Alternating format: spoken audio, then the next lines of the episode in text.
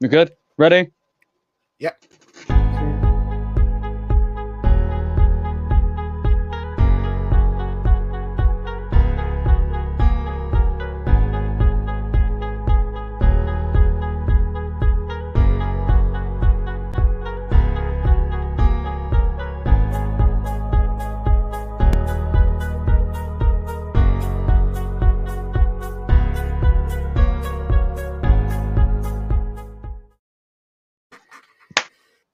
Welcome to the Timeout Podcast, guys. I am your host CJ, and I'm here with. It's your boy DC. You wait for more names? No, Sick. can I get more names this week? No, not no no more names. Not not your full title this week. Uh, No, no, so what a what a what a week. Anything interesting Yeah. happen, Davian? You think of anything interesting? I can't. I think it was pretty boring not week really. actually. Nah, nothing. I don't think No. anything. Oh, oh, there was this uh, there was this little thing. I don't know if you heard, but James Harden got traded. Now, now you mention it. Yeah, that did happen, didn't it? Yeah. Yeah. Uh, also, Kyrie Irving is still isn't playing. Uh, games are being postponed everywhere. Literally But we still right, had a week of basketball. We still Yeah. had a week of basketball. So how about let's get right into it. Let's go through the week. I've highlighted a few games, uh, and then we'll pick a we'll pick a who's good, who's bad, and then later on we actually have a guest, Yeah. Mr. Daniel Raza, going to talk to us about uh, NBA media coverage, uh, basketball media coverage in general, and then. Lastly, we, we are going to talk about that trade. We're going to talk about the Brooklyn Nets in general because Yeah, been a very interesting team this week. Yeah, um, as someone who, as you know, we look at, you know, we look at basketball as fans, but you know, as you know, producing a podcast, you normally want something big to happen, and Brooklyn just decided to give us everything in one week, just like, Oh, oh, here's content. I have go. a scripted. I have a scripted rant. So, So yeah, guys, but we'll get to that later. Let's. Chris is Chris Yes. is prepped and prepared for this. This I'm prepped. Right. yeah, Uh, let's go through this week. So on Sunday we had uh, a few interesting games. We had the LA Lakers beating the Houston Rockets 120 to 102. Now this wasn't that game. That was Yeah, it was- not not that game game. This was the game that LeBron scored 18, AD had 27, DeMarcus uh, Cousins and Marcus Morris uh, got into a shoving match, and Yeah. DeMarcus ended up ejected. Not for the shoving match though, just for a hard foul. yeah. Uh, Brooklyn lost to OKC 129 to 116. Uh, it was KD's return. Kyrie was still out for personal reasons. Whatever spiritual journey he's on. Uh, KD went. KD had 36. Caris LeVert had 21. I think that would actually be his last uh, game as a Brooklyn Net. I think. I don't know. Uh, but Thunder win behind Shai. Shai's 31, Al Horford's 22, and 25 for Diallo. Interesting. Mhm. Uh, the LA Clippers beat the Chicago Bulls. Kawhi ended up scoring 10,000 career points. He scored 35. Uh, LaVine had 45 though, but he ended up airballing uh, the game tying three. So Yeah, you know, couldn't make Make it it like 48. Uh, and then the last, the last game on Sunday, uh, we had uh, Golden State Warriors beating Toronto by one point, 106 to 105. Uh, Steph was uh, one from 10 from three. Uh, and Damion Lee, uh, but he, en- I still think he ended up scoring 30 or something. Uh, Damion Lee hit the game winner. Uh, Dre had a near triple double. He was only a one assist shy. Uh, there was that last possession that Dre was just shouting at every player was amazing. Defensively, Oh, is that the game? Green Is that the one with the last? That's the um Siakam spin move yes, it was. at the end. Uh, Oh, Dre was te- Jay Draymond. So- you could see him shouting Yeah, the so- play. Yeah, um, I watched a breakdown on that because um, after Yes. our podcast this week, obviously you did a big point about how Draymond really helps Golden State. So um, yeah, we look I was looking at it and there was a breakdown of that move, and you can see like as he's like, no, he's gonna do this and go here, so you got to go there when he comes here, switch, and literally Toronto were like, oh, we can't run the thing we want you to. Uh Siakam, here you go, and then he tried to do that spin move thing where there's a joke that Siakam tries a bunch of new moves but it never works. So he just goes back to the spin move and shoots. There's like a Twitter Yeah, video well, of it him didn't- doing it constantly, and it didn't work this time either. No, it didn't work this time either, but that's mainly down to Draymond Green uh, Also, being anything but in the Draymond. box score. the second Siakam took the shot, Draymond put his hands in the air, and I was like, "That is toxic." he's like, "He's missed." Yes. Before Dra- he even Draymond I did write down here that there was no Heat and Celtic game because I thought it'd be significant the fact that it was postponed and it was like one of the first games to be postponed. But as you find out throughout the later in the week, lots of games got postponed, but And they are just, just I'm looking forward postponed. If it, Yeah. yeah, there, I think some games I've been looking forward to, like this Heat Celtics game I was looking forward to. But you know, they're they're postponed. They're not they're not gone. They're postponed. Uh, it looks like uh, the league. The league just want to power through the season. There's no The bubble. There's no talks of a bubble again. The problem with the powering through thing is like where are we finding the time in the schedule to get these games back in. Like it was tough when the Lakers and Clippers missed one game last season, and they found there was a struggle to get that back in the schedule. These men are got the NBA schedule is so like tightly done that when you have to do all these postponements and different teams, that it's gonna be, so basically someone's got a lot of work to do. Plus, plus they got the potential play-ins and then the playoffs. So Yeah. there's that. Uh, okay, so let's move on to Monday. You had Charlotte taking on New York. They beat New York by 109 to 88. Hayward had 34. LaMelo had 8, 14, and 7. Uh, Portland beat Toronto by one point, 112 to 111. CJ scored 30. Dame had 23. Melo had 20. Uh, Nurkic had a quad contusion. This would be what the first injury of the week for Nurkic, who got injured every other game this week. I saw think he got injured on. He got injured on Friday with a wrist injury. Here it's a quad contusion, but on uh, on on Friday it's a wrist injury. Uh, CJ hit a game winner. Siakam had 22. Larry had 18 points, nine rebounds. Siakam missed another game winner. After the day before missing the one against Golden State, he missed another one. Uh, then we had Washington and Phoenix. There was no Russell Russell Westbrook, but Beal sc- scored 34 points to Booker's Booker uh, to Devin Booker's 33 and ended up winning 128 to 107. The Milwaukee Bucks absolutely blew out the Orlando Magic uh, 121 to 99. Uh, uh, the Magic uh, scored 17 in the fourth quarter. Bucks scored 35 to uh, Magic 17 in the fourth quarter. Aaron Gordon actually scored a massive poster on Giannis as well, who tried to take a charge, but it just didn't Yeah. happen. Not happening. Okay, so we move on to Tuesday, and this it's this game.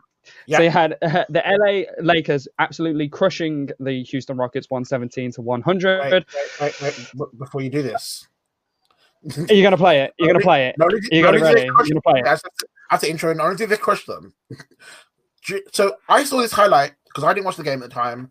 You know, working all week, it's fine. I also had to catch up with it. I saw this on the week second quarter. LeBron was doing this. There is an art to that. LeBron James. they cut, they cut, they're cutting up now. They're cutting up now. They're cut. They're having too much fun now. They're cutting. kind of night, B. Haywood, that LeBron James and a double and a pump fake before that. Come on, man, that's disrespectful right there. But that's fun too. It's So yeah, It it is disrespectful. That is So- hugely disrespectful. In the second quarter as well. so that I mean, not only was that game disrespectful, that game led to a lot of things. So obviously, Wait, wait, wait, wait, wait. Before before we see what led to it, Davian, can you tell can you tell us the Oh, story behind Yeah, I'm, I'm, I'm going behind that no look? So LeBron has come out in the media after the game because people wonder why was he hitting no look threes in the second quarter. This isn't like LeBron. So a reporter asked him the question. So why did you do that? So it turns out that when the ball got thrown to LeBron, Dennis Schroeder from behind him said, "I bet you won't make it." so LeBron was like, "Okay." And in, in LeBron's mind, he said, "The only two ways you can, you know." The only two ways you can confirm a bet is you shake a man's hand or you look him in the eye. So he decided to take the three, turn around, look Dennis Schroeder in the eye, say bets as the three was going in, which is why the bench started running along the sideline with him because they couldn't believe they had the disrespect to hit a no look three. After not only did he hit no look three, he pump faked it so the defender came closer and then then then took the three. It was Yep. And uh, it wasn't the it wasn't the only interesting uh, post game conference, wasn't there? We had Harden and John oh. Wall. So, just to round that up, um, obviously this is the second time that the Lakers have beaten the Rockets in a week. Obviously, as we said. Um, Mhm. so the Lake, so they had an interview with Harden. They went to ask him like, "What's going wrong? You know, what is the team chemistry okay?" And Harden said, "This team doesn't work. This team is awful. We're going nowhere." He basically said, "You can't paper over the cracks. This team's dreadful." This then led to Yep. people being like, "Whoa, that's a bit." Um, bits like why would you say that? And obviously, we know now later on. Yeah, like John, like John Wall, John Wall, who said, John Wall if this team isn't on the same page, we're not going to win games. We need to be on the John same Wall page. said, what John Wall said specifically is, he said that in a team, especially a basketball team, we need number one and number fifteen to all be on the same page. You need to have people who fill out their roles, people who know what they do, and we all work as a team to the same goal. For most teams, that's a championship. We're, we're aiming for the same thing. Not every team can get there, but we're trying to get to the same place. And if one person isn't, um, you know, trying to pull in the same direction, then the team won't work. And then he also said, "It's only been nine games. Why are we trying to blow this up?" It wasn't a it wasn't a subtle shot at Harden. It wasn't a it wasn't like any like it wasn't like a what if. The question was about Harden. That was a direct response to him. Also, Demarcus Cousins came out and said that you know a lot of people felt disrespected about the way Harden was speaking. And Well, I mean, I would be upset if uh, if he was talking shit about me and he scored 16 points on five from 16 from the field and one from six from three point range. Yeah. I, w- I would be upset too. Um, but what what did that ultimately lead to? That that was Harden's last game as a Houston Rocket, that was Harden's last game with Houston. So was it Wednesday? Well, no, it would have been Wednesday evening. Wednesday. It was Wednesday- Wednesday. He ended up getting traded So yeah, um, while we were doing the other podcast, to but uh, um, to so, the yeah, Brooklyn Nets. But we will we will go in depth on depth, that trade a more in later. Uh, let's just move on then to a Brooklyn game. Brooklyn versus Denver, same day, Tuesday. Uh, Brooklyn ended up beating Denver 122 to 116. Durant had 34, 13 assists, and one rebound shy of a triple double. Uh, Nuggets had three starters with 20 points, though.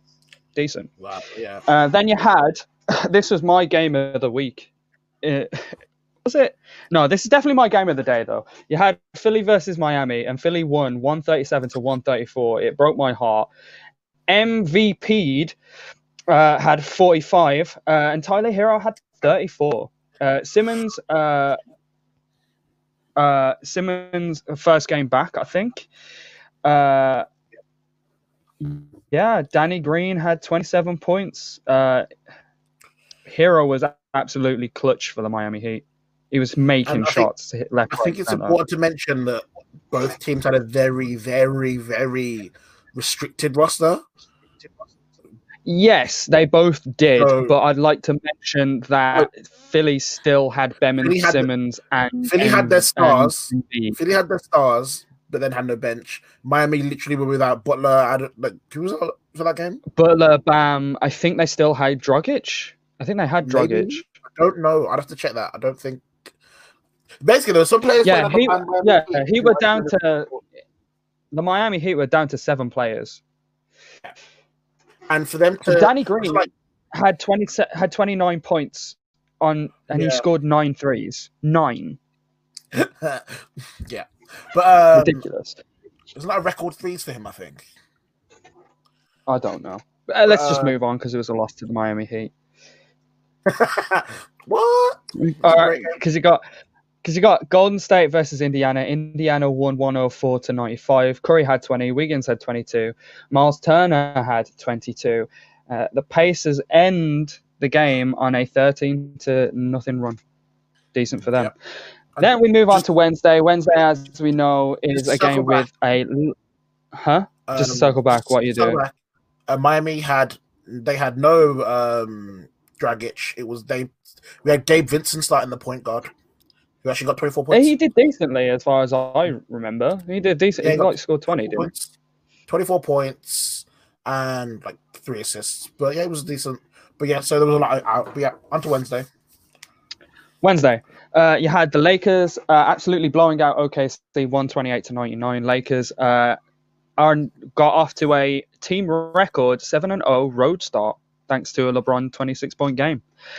Yeah, it's You had Brooklyn beating New York with Durant's 26. You got, sorry, you were going to say. Just, nothing really. Just the Lakers are just. you can see LeBron's having an MVP season. I, I really don't think anyone else is beating LeBron to the MVP this early in the race. I, I just, I just watching the Lakers like they beat Rockets twice. They're just going. They've just been running through teams, but doing it in such a calm, casual way that you don't even like. It's like, oh, the Lakers won, and yeah, exactly. Uh, Brooklyn. So yeah, Brooklyn, New York. Brooklyn beat them uh, 116 109 behind Durant's 26. Uh, you got Milwaukee beating Detroit 110 to 101. Giannis's 20th career triple double. Had 22, 10, and 10. Uh, then you had uh, Dallas beating Charlotte 104 to 93. Porzingis return to this game. He had 16 points. Luka had a 34 13 rebound, 9 assists. No one on in Charlotte had a good game. Hayward had 16 and LaMelo had 4 points. Yeah. I don't know what it's about the ball then, brothers, but them, they can blow hot and cold. oh, yeah. They're, they're the most inconsistent players ever. Uh, then you got the LA Clippers taking on the Pelicans, uh, 111 to 106. Alexander Walker scored 37 points. Ooh. Uh, Kawhi had 28 and Paul George had 27. Uh, Portland beat Sacramento 132 to 126. Damian had 40. CJ McCollum had 28. Uh, 26 from Hield and 29 from Fox. Uh, they ended up blowing a massive lead though. And then we and then we move on to Thursday. We got a 104 to 114 win to for the Denver Nuggets uh, behind a Jokic triple double. Wiseman had a massive poster that was so good. Uh, so now, uh, until this game, uh, fun stat: um, uh, if if Steph, if Steph Curry scores 20 plus points in a win, they they win. Uh, sorry, 30 point, plus points, they win. If yeah. he ever gets less than 20, they lose. Wow. Uh, less than less than thirty, less than twenty. Yeah, something like that. They lose up until this game when he scored thirty-five points. He was five from eleven from three, uh, eleven rebounds, but they lost. Yeah. Uh, Houston beat San Antonio in their first game without James Harden. Chris Wood had 27 points, 15 rebounds, and three blocks. And after the game, he called Shaq a casual. what? yeah, so after, in the post game, he called he called Shaq a casual because Shaq didn't know how good he was. Uh, He's basically calling him like a casual fan because he doesn't really yeah, know anything about. No, I get that, but I think I, I don't think there are many people who are like I think people knew Christian Wood could ball, but this season he's been having on Houston. It's been well now now he's got without Harden, he kind of has free reign. I think well, yes, he's going to have a lot of the, the the pick and rolls with John Wall are going to be key yeah. for that. I think when we look at the trade more, I think that is something I want to go into because they do. The Houston, I don't think Houston lost this. I think. Oh, by no means did they lose it. Yeah. Uh, in that game uh, for San Antonio, Keldon Johnson scored 29 points, which is good for him. Indiana also beat Portland 111 to 87. Nurkic ended again, which is his wrist. Damon CJ both went 22 points apiece. Brogdon had 25 and Sabonis had 23. Uh, they end up getting Caris LeVert in that trade, so we'll yeah. see how he fits into this amazing well, Indiana team. Once he comes back, he's um, out indefinitely. Uh, then we had uh, Philly versus Miami part two. This time it was a more defiant victory for Philly, 125 to 108. Ben Simmons had a triple double. Shake Milton had 31 off the bench, and but Embiid had nine points. You actually you didn't need it, I guess. Apparently. Uh, then we moved to Friday, 112 to 95. The LA Lakers beat the Pelicans. Uh, Lakers went on a 24 to 3 run in the third to stop a slow start. Zion had 21 and Ingram had 20. Uh, you had Milwaukee beating Dallas 112 to 109. Luka had 28 points, 13 assists, and no rebounds. Giannis had 31 points. Uh, there was a massive clutch duel with between Middleton and uh, Luka. Uh, 22 points from Tim Hardaway as well, just to a little help there. That was, that was, a really good game. That was a really good game. I watched that. That was it was a great game. Uh, po- possible future finals. Who knows? LA, LA Clippers versus Sacramento Kings. You got one absolutely blew the Sacramento Kings out, 138 to 100. Uh, Kawhi had 27 points. PG had uh, 26 points. Uh, they had six players in double digits. Uh, but on the opposite side, you had nine points from Buddy Hield, 14 from De'Aaron Fox. But you got 20 from Marvin Bagley. So, you know, there's something to be happy about. Now, the Boston Celtics took on the Orlando Magic. Boston absolutely blew them out 124 Yep. to 97. But Tacko Fall hit a three off the glass. Did you see it? Yeah, I saw it. He hit off the glass. It was, Oh, uh, it's the dodgiest thing I've ever seen. hey, hey, the bank's open. He didn't call bank though. He didn't call bank. You call bank. Right. Anyway, Saturday, in his mind. yesterday, last night, last night, you had a 122 to 114 victory for Brooklyn Nets. This is fir- James Harden's first game as a Brooklyn Net, and he got a triple, a, a 30 point triple double. May I Yeah. add? And I think it's the first time anyone's debuted with a 30 point triple double. It's, no, Um, it is the first time that anyone's ever debuted with a 30 point triple double. Also, He had speaking of, you know, points. Harden against Ross. Step back, Jay. Sweet. James Harden from downtown. Welcome to Brooklyn. Harden handles it. Ball fake. Perimeter. Durant. Bottom. A three. where was this against the Lakers? Head ass. Huh? Sorry. Where was this against the Lakers when he was Uh, in Houston? well, he, he didn't Oh, care. He didn't care. I know, yeah. But Anyway, in that in that in that game in that game, Durant had 42 as well. Just thought I'd mention that. yeah, the thing Uh, is, the Portland beat Atlanta one. Go on. I think I was watching that game. Yeah, um, KD's automatic. if any, there was any worries about his Achilles or him not being the same. Ooh, Yeah, he's just- yeah. Because every back, time they got closer to get towards KD, and he was like, "Slenderman is on it." Yeah. so Portland beat Atlanta 112 to 106. CJ went down early in the first quarter. He only played 16 minutes. So Lillard t- basically took over and got 36 points. Uh, Lillard took a clutch uh, charge, a clutch defensive play from Dem- Damian Lillard. Never thought I'd see the day. uh, and then uh, Memphis beating 106. Memphis beating Philly 106 to 104. Now Embiid didn't play the game, but this was Ja Morant's return after having three weeks out. I think because of a uh, I can't remember was it a sprain or a quad contusion? I can't remember. So Um, but he came back and scored 17 points. Ben Simmons had a near triple double. He had 11 points and nine assists, 16 rebounds. Shake Milton had 28 points, and Tobias Harris had 21 points, but they just couldn't get a victory. And that was this week. Yeah, that was this week. Yep. So, teams, my team of the week for the East. Now, I'm not going to say Brooklyn. Uh, I'm going to say Indiana because I believe they went unbeaten this week. I think either that, but they they come out plus in a trade. They and they they took down some competition. They beat Portland. They beat Golden State Warriors. They had a really good week, and they don't have a star player, quote unquote star player. So who Yeah. who's your team of the week? I mean, mine is Brooklyn purely for the off-field core reasons. I think getting that James Harden trade and the way they're playing. I mean, while it's Harden and Durant playing, then yes, they're my team of the week. Who, Mm-hmm. I mean, Chris, your lost ba- quite a who- Chris, hey, hey, I've said since Harden, you know, I, I'm doing it for mostly for Yeah, the trade. they're, since Harden, they're one and zero. yes, and that's Team of the week, David, not team of the Yes, day. I don't care. Yeah, and I said for off for off court reasons. I'm going with Brooklyn No, I'm, I'm still disagreeing with that for off-court reasons. I'll tell you why later. Oh, God, we know we know why you. But now, who's your Chris? Who's your negative team of the week, Chris? oh shit. Uh, oh, on, before we go on to that, I want I want to give a shout out to Boston who are continuing to win without Jayson Tatum. I just want to point that out. That they're continuing to win. Yeah. Uh, I'm gonna have to say Miami, but that's because they've.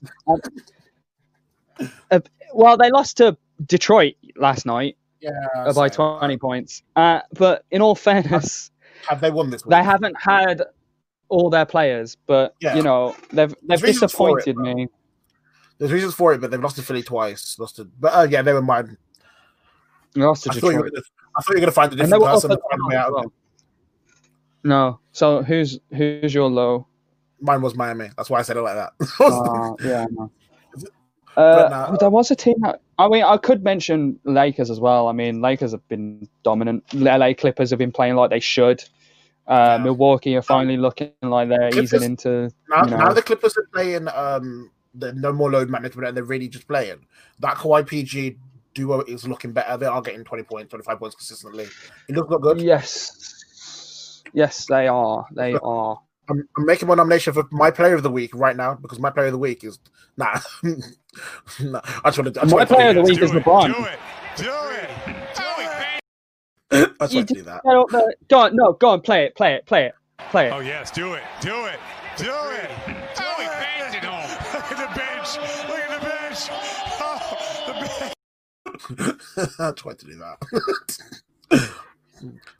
You got to call bank glass. is You open on call glass. Sundays. The bank is open. But yeah, it's um, it was Saturday. It was Friday actually. It was Friday night. banks open whenever Tacko wants it to. But now, um, I think the Lakers they they it's look dominant. taco day every day. It's taco right now. Um, the, I the wish Lakers you'd get that on Tuesday. That would have been great, but the Lakers look great, and they look like there's more steps for them to go. So they look like they can get better. The Clippers look like they can get better. Milwaukee look decent, and then there are a few teams who are just obviously waiting for players to come back from whatever. Um, obviously, Caris LeVert's out for um indefinitely while he's getting some medical examination. He's got a mass, so they've got to sort that out. So, but when he comes back, that's gonna be dangerous. Like it's, COVID related. yeah, it's um, it's gonna be a lot of. But I think it's for me. It's amazing how the Lakers have just been like, okay, this is a weird season, whatever's going on. But don't worry, we'll just go win away like consistently. It's fine. We'll just. It's been fun. Yeah. So that that's been this week. Now, I think is is our guest ready?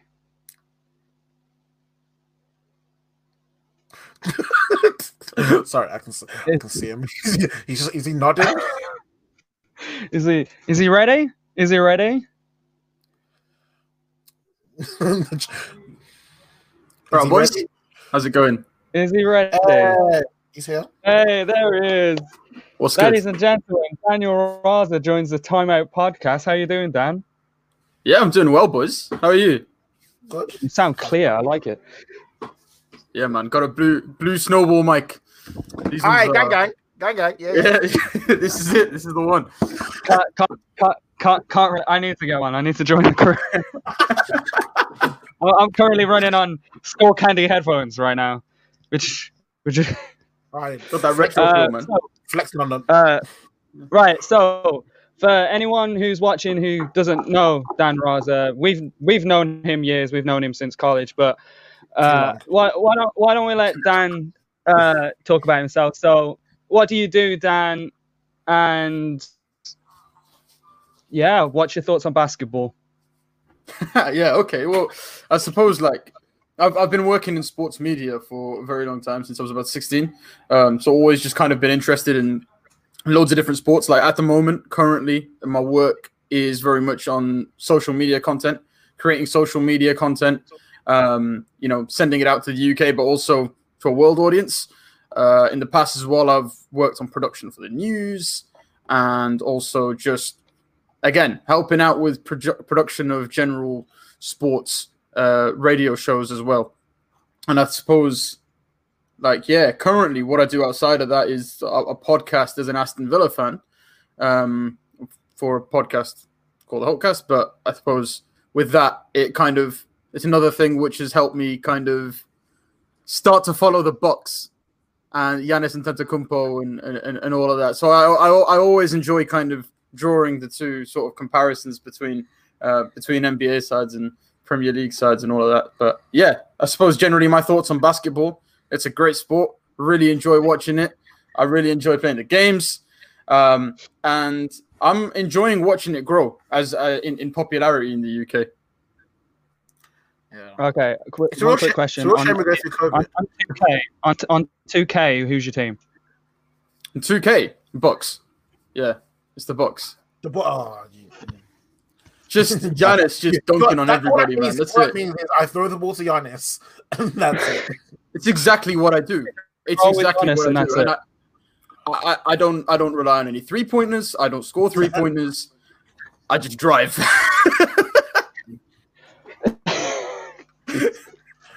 uh, yeah. Dan, have you uh, have you worked on anything basketball related before with your work in the media? Yeah, no, as I, as I say, so uh, because because I've worked with like world news as well. I think, um, especially like on overnights, on like on overnight uh, shifts and stuff. You know, you want to be getting out bulletins and sort of talking about what's what's going on during that night. Uh, basketball's been quite popular for that. We, we, we have to we, we've had to um, as well kind of speak to basketball journalists, get them on world shows. This is the interesting thing when you're talking about world content or like content which is supposed to be international. Basketball's always up there. I suppose it's it's now. I suppose It basketball has to try and contend with the Premier League to kind of get onto the UK related stuff. But a lot of this is about stories and, and and and who's big at the moment. So if LeBron does something, LeBron goes and scores 50 points or whatever, like you can expect him to get mentioned. James Harden, you you see you're seeing everything that's going on with him right now. You can expect him to get mentioned. Um, so yeah, I suppose for me, when it comes to basketball related content, it's um, it's, it's it's whatever's relevant in the news at the time, or which whatever whatever whatever you know media broadcasting companies um, expect to be of interest to the listener or the or the viewer. Cool. Well, funny you should mention like the extra the extra viewership going up because I found out that in the UK, uh, NBA League Pass, which is like the NBA's little like subscription service, uh, in Yeah, yeah. 2019 that went up by like 30 percent, which makes them the fifth largest market outside of the NBA, uh, outside of the US and China. So with that extra NBA fandom, uh, Mm. do you think there'll be even even more coverage on NBA or maybe basketball in general? Yeah, look, we're, we're seeing it already. We're seeing it already. So we, we, we're seeing so many NBA games broadcast in the UK. I suppose the, the difficult thing for a lot of people is that at the moment, if you don't have access to that, uh, you have to be a basketball fan to to get into basketball. I think I think that's I think that's the struggle that they have at the moment, right? So the NBA pass it will get bought by by people who enjoy basketball or already have a team or have somebody to follow. Um, but I, I think you know we, we talked about this before, but we, we, we're seeing pre-match and we're seeing post-match analysis being done within the UK from from UK um, production houses, and that's really good to see. But I think as well, the basketball has done a really good job of making itself relevant in the social sphere as well, and because of that, uh, it's it, it has been popular on social media. You, you know, you look at some of the NBA stars that have spoken out in the last year, particularly with Black Lives Matter. Um, I think as people are kind of becoming more familiar with those personalities and becoming more familiar with with what some of these players stand for, I think we're kind of seeing more and more people want to tune in, kind of say, yeah, all right, I will watch LeBron play. It's cool to to watch LeBron play. It's cool to watch the Lakers. It's cool to watch whatever James Harden is doing. Um, so yeah, I suppose I suppose that um, in recent years the coverage is getting better, and as the demand keeps going up, we're just gonna we're just gonna see that increase, man. Well, I think well, basketball. The difference between basketball and most other sports, most other sports, you know, like for example, football, which has 11, uh, 11 players on the pitch, and uh, NFL, which is the biggest sport in in America itself, has a lot more players on the on the pitch at all all times. Pitch, I don't know what you call it. Field, field, field. Um, I think with basketball, because there's a lot less players, it's very easy to kind of latch on to one of them, one superstar, one person. So you got it's very easy to connect with a LeBron James or a Steph Curry, and with the rise of social media and stuff like that, you kind of it's kind of it makes sense because you're watching videos of these guys every day, and the fact that NBA basketball is pretty much played every day rather than you know once a week like football is or twice a week like football is. It's very easy to latch on to these players, but not only latch onto them, but you're seeing them almost every day. Mm-hmm. Yeah, yeah. I think I, th- I think as well. That's that's one of the unique challenges that basketball has actually as well. The fact that they play it every day, because it can be it can be um, what's the word? Um, slightly scary for somebody to kind of look at that and go, "Oh, how do I even follow this?" Yeah. But that's where that's where NBA that's that's where the NBA that's where basketball goes right. Well, we have stories, right? Mm-hmm. We've got these storylines. There's a storyline going on with James Harden. People are following that. Yeah. You know, think- you, you look at the draft guys like LaMelo Ball, right? Yeah. As well. I think basketball does that well. It does the storylines really well, where you follow things throughout a season. So now mm. we will be looking at James Harden when he goes back to Houston. We did have LaMelo versus brother. There are certain matchups you end up looking at, like okay, I need to see that because the story of the basketball game becomes more than just a game, which is always nice. And I think in basketball you do have that opportunity where individuals do get to shine out more than other sports. So that's why a player like LeBron James can, you know, hit like corner threes and look away, and that'll be a highlight that everyone sees because you've got that chance. And I think it differs from most of the sports where you know because when it when basketball's on, it's constantly on. You've got you got like five or six games every day. Like Yeah, yeah, team- yeah. teams are playing back to backs. Like you will see it, and because of that, you will see a team win one game and then get blown out of the next because there's so much going on and the fatigue. So it is once you get into it and once you can get past the okay, how do I keep up with everything going on? It's one of those that you know you, you end up like Just watch- every day. You're like, okay, something's going on. There's there's something going on in basketball. I'd have to wait a week. Yeah. there's, there's another match going on. Let's go. No, you don't have to. You don't Yeah. have to watch every match, do you? You, you watch No. the highlights. I- but basketball's easy to I- digest. I'm I'm covering basketball. I I didn't watch all of these games. Like oh, Or, or what you do is like, I didn't watch all these games. you like me. I watched some of it. And he'll just summarize it for you and give you the key bits so I know to work. I watch highlights of every game. I will watch highlights of every game. I'll watch a two minute highlights of every game. And every now and again, if I see like a uh-huh. game that I really want to watch, like I have on, like, I don't know, like uh, some Miami, like a Miami versus LA Lakers that I really want to Mhm. watch, or there's an LA Lakers and Clippers matchup that I see and I like, I'm, I want to watch that. I will watch that, or I'll look back on a game. But you know, Yeah. more often than not, I just watch highlights. See, that's the thing for me. That's why I don't have one specific team because Yeah, yeah, yeah. I have a I have a lot of teams I enjoy, and lots. So like, I watch Miami versus Philly, and I'm like, I love both of these teams. I just want to see a good game. And then when it's one three seven, one three five, I'm like, and it's an overtime game. I'm like, all right, that's great. And there are games that I will make sure I watch. So you know, there's Lakers Clippers, Heat Celtics, Lakers mm-hmm. Celtics, just because I know that you know it's those games. You know, they're probably going to be highlights and there's going to be good moments. But I, you, there's no way to watch every game. I can't tell you. How, I've probably watched one Magic game this season. Yeah, yeah, no, that's true, and I think I think as well, like uh, with the you probably see with like the NBA Game Pass stuff, you'll, you'll see with what's like picked to, picked as a TV game. There's always going to be something specific. You know, you you you- you're not gonna you're not gonna unless you support one of those teams, you're not gonna want to see I don't know the Grizzlies play. Do you know what I mean? Yeah, I think, but it's basketball's probably the easiest game to watch and support neither team. I think that's the Yeah. game. Like with football, sometimes you have to care about one of the teams, otherwise you're like, "What am I watching for?" Because it's it could be nil nil for eighty minutes. Basketball, you can watch any, you can put a game on in the background and just watch it, and you're like, I don't really care about which team wins. I just see something happen, and you know, it's kind of the game that suits more more towards that. Yeah, it's almost like you can miss minutes, right? As long as you catch what happened at the end of the half. Or, Yeah. sorry, at the end of the quarter. Like easy to follow, Yeah, basically. it's really Uh, yeah. Uh, so I want to. So we in the UK, we might have the the fifth largest NBA league pass, but we do have a league. Believe it or not, we do Hmm. have our own like we do have our own league, but it's nowhere near like the upper echelon of basketball. But but there are talks. So the second biggest league in the world is EuroLeague basketball. It's essentially the the, the Champions League of basketball. Yeah. Um, where you got teams from like Turkey and uh, Greece and you know all all European countries, Spain, etc. And there are there have been talks of having a, a UK a UK kind of based team in there.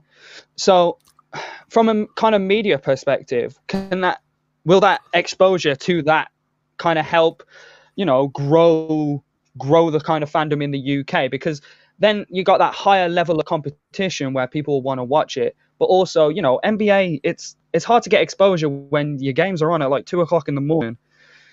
but if you have a better competition and a league in your own country where you know you're watching it at not like fairly normal times when you're awake, you know, it might build the fandom and You know, it's an in- exposure.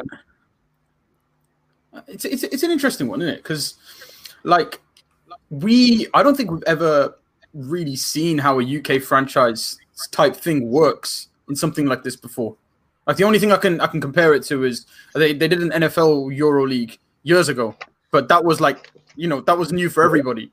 Yeah. For a UK team to kind of go into the Euro Euro League, I can yeah I could see it working. I could see I could see there being eyes on it, but how long would it last? How permanent would it be? I think that's that's the thing where you have to look at because you know for the BBL for the British Basketball League, you know from their perspective, it's it's, it's about investment, isn't it? It's about investing in the talent that's there, investing in in in the infrastructure, and you know offering basically pathways for young basketball players, people who are coming through to you know chase up basketball full time or look at it as a career or look at um, look at it as something that they can really go forward in. I think like the lack of you know many British stars doesn't help, but again that kind of plays into it. But um, I'd I'd say that we have a strong base here of of, of kids that want to get into basketball. Like London's exactly the kind of city, for example, that you know basketball would flourish in. You know, we we have sellouts. When the NBA comes to the UK, no no problem whatsoever selling out. The popularity is there. I think it's about infrastructure, and I don't. I don't know because I, I I of have an opinion on it because I, I I haven't you know I, I haven't seen the the the benefits and I suppose that the people involved with British basketball would know better but I think I think first and foremost it's invest in the talent man. Invest in invest in what we've got over here and and uh, yeah I suppose just build on the passion and the popularity that basketball already has from from a younger audience base. And let's let's let's you know let's let's mention this because it has to be said you know it's a popular sport amongst you know the the ethnic communities in the UK. Yeah, mm-hmm. Yeah. The, the black community, Asian community, a lot of kids, you know, from from from the big cities are into it, and I think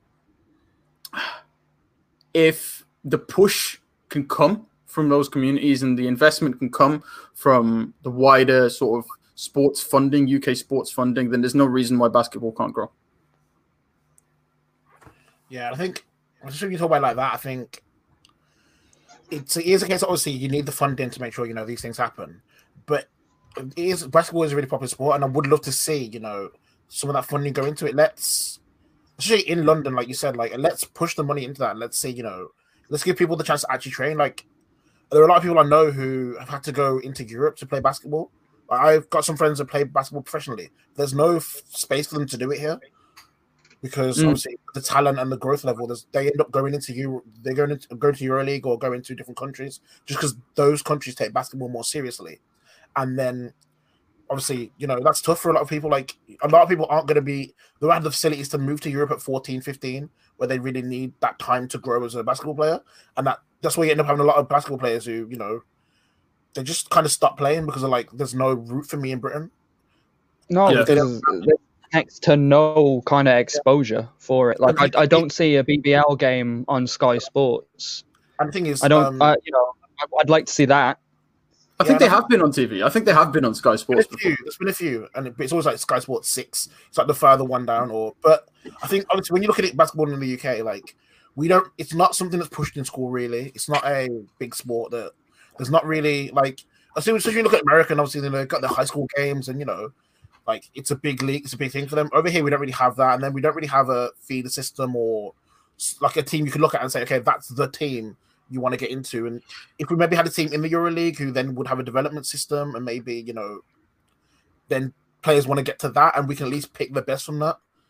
Maybe then look at, you know, because the thing is, you really want to inspire the younger people to want to play basketball and get involved. And, you know, I think it could be, a, it's a good sport to get involved in. And, you know, you know what's funny? Like, Go on. talk talk about basketball not being coached as well. Like, Yeah. you know, bro, we we we were learning basketball in primary school. We weren't playing basketball. We were playing bench ball. We were learning basketball. Joe, Joe, the, the, the interest is there. The kids, kids, if they could, if they could keep on building on that in secondary yeah. school. Who knows the talent that would be there, man? I, I think if you introduce a secondary school, like the same way you do with football, where you play teams, you play other teams, and it's a more serious thing where it's not just okay. There are two kids who can actually play basketball, and we'll just fill the rest of the team with seven or eight people who can just pass the ball to those two players. Yeah. I feel like suddenly you'd, you'd end up having more competition, and I think as kids, if you especially something like basketball, if you have competition, you feel like you probably work harder. Suddenly, you've got you know, it's taken more seriously, and then you know you've got kids who know the game instead of having to leave school and then learn it, and then you're already like six years behind everyone else who's been doing it for years. No, hundred percent, man. I think I think that's it. I think it's I think it's a case of pushing the sport and and just basically having belief in in, in what we've got, having having belief in in the basketball talents here. I mean, it sort of spike. I think after the 2012 Olympics, you know, yeah. I think 2022 Commonwealth Games, Birmingham, you know, where, where us guys are based. I believe we're even going to be doing three by three basketball. Yeah, right. Like this opportunities there. If you're going to push, I think the 2022 games is one where you say, okay, let's put a team in and let's just see what happens. Let's like if they do anything, what we got. Let's just, yeah, let's just show them. Let's just show firstly the world what we can do, and then let's just show people. Let's just show kids in the UK that we can play basketball. Like it's not an American sport; it's a worldwide sport. Like yeah, and then when you look at the NBA, I, there are players everywhere. It's not just America. I, I, remember I remember the 2012 Olympic Games, and there was like one of the first. It was like the first time that the Great Britain actually had like a team competing in a competition. And you know, I, I don't think we won any games. I don't even think they were close. But it was it was really good to see, you know, yeah. the, those uh, British players, you know, playing that game. I was I felt proud. You know, our best player was uh, Luol Deng. Oh, dang, yeah. Uh, who was a phenomenal player for the Chicago Bulls in his uh, in his heyday. He ended up playing for the Heat at some point, uh, but he wasn't he wasn't a superstar, but but he was a good player, and he was he was he was a British player. Um, I think you know there's a lot of factors that are dependent on each other. So, like for example, we want exposure to get more fans, but you won't get exposure unless there are more fans. Yeah. You you want to get a superstar to increase exposure, but you won't get a superstar unless there's fans that yeah. will play more and then elevate the competition. You want to elevate the competition, but there's no exposure for it. There's a, or, someone's got to like break this cycle, and I think yeah. this Eurobasket, the adding a Eurobasket team, is the start of that because then you know you're forcing a team to like you're forcing a team to build and you're like people going over that like they're they're playing Euro basketball. They're a European basketball team. I'm gonna yeah, join yeah, yeah, them and then that'll that'll kind of lift hopefully lift up the rest of the the British league to to that standard. And then you know you can start to see this increase. You can start to see this growth. Like I think it can't get any worse so we might as well try it. I've, I've I mean, been in the thick of it because I've oh. been a I've been playing grassroots basketball for a while, and there is no there is there is no doubt that this country has a passion for it. Yeah, and they have the same kind of worth ethic, worth ethic, the same kind of uh, personality traits as any other basketball player, and anyone that you see on uh, like that. It's just you know getting that, getting being a. Uh, so there's not as many basketball courts as there are football pitches.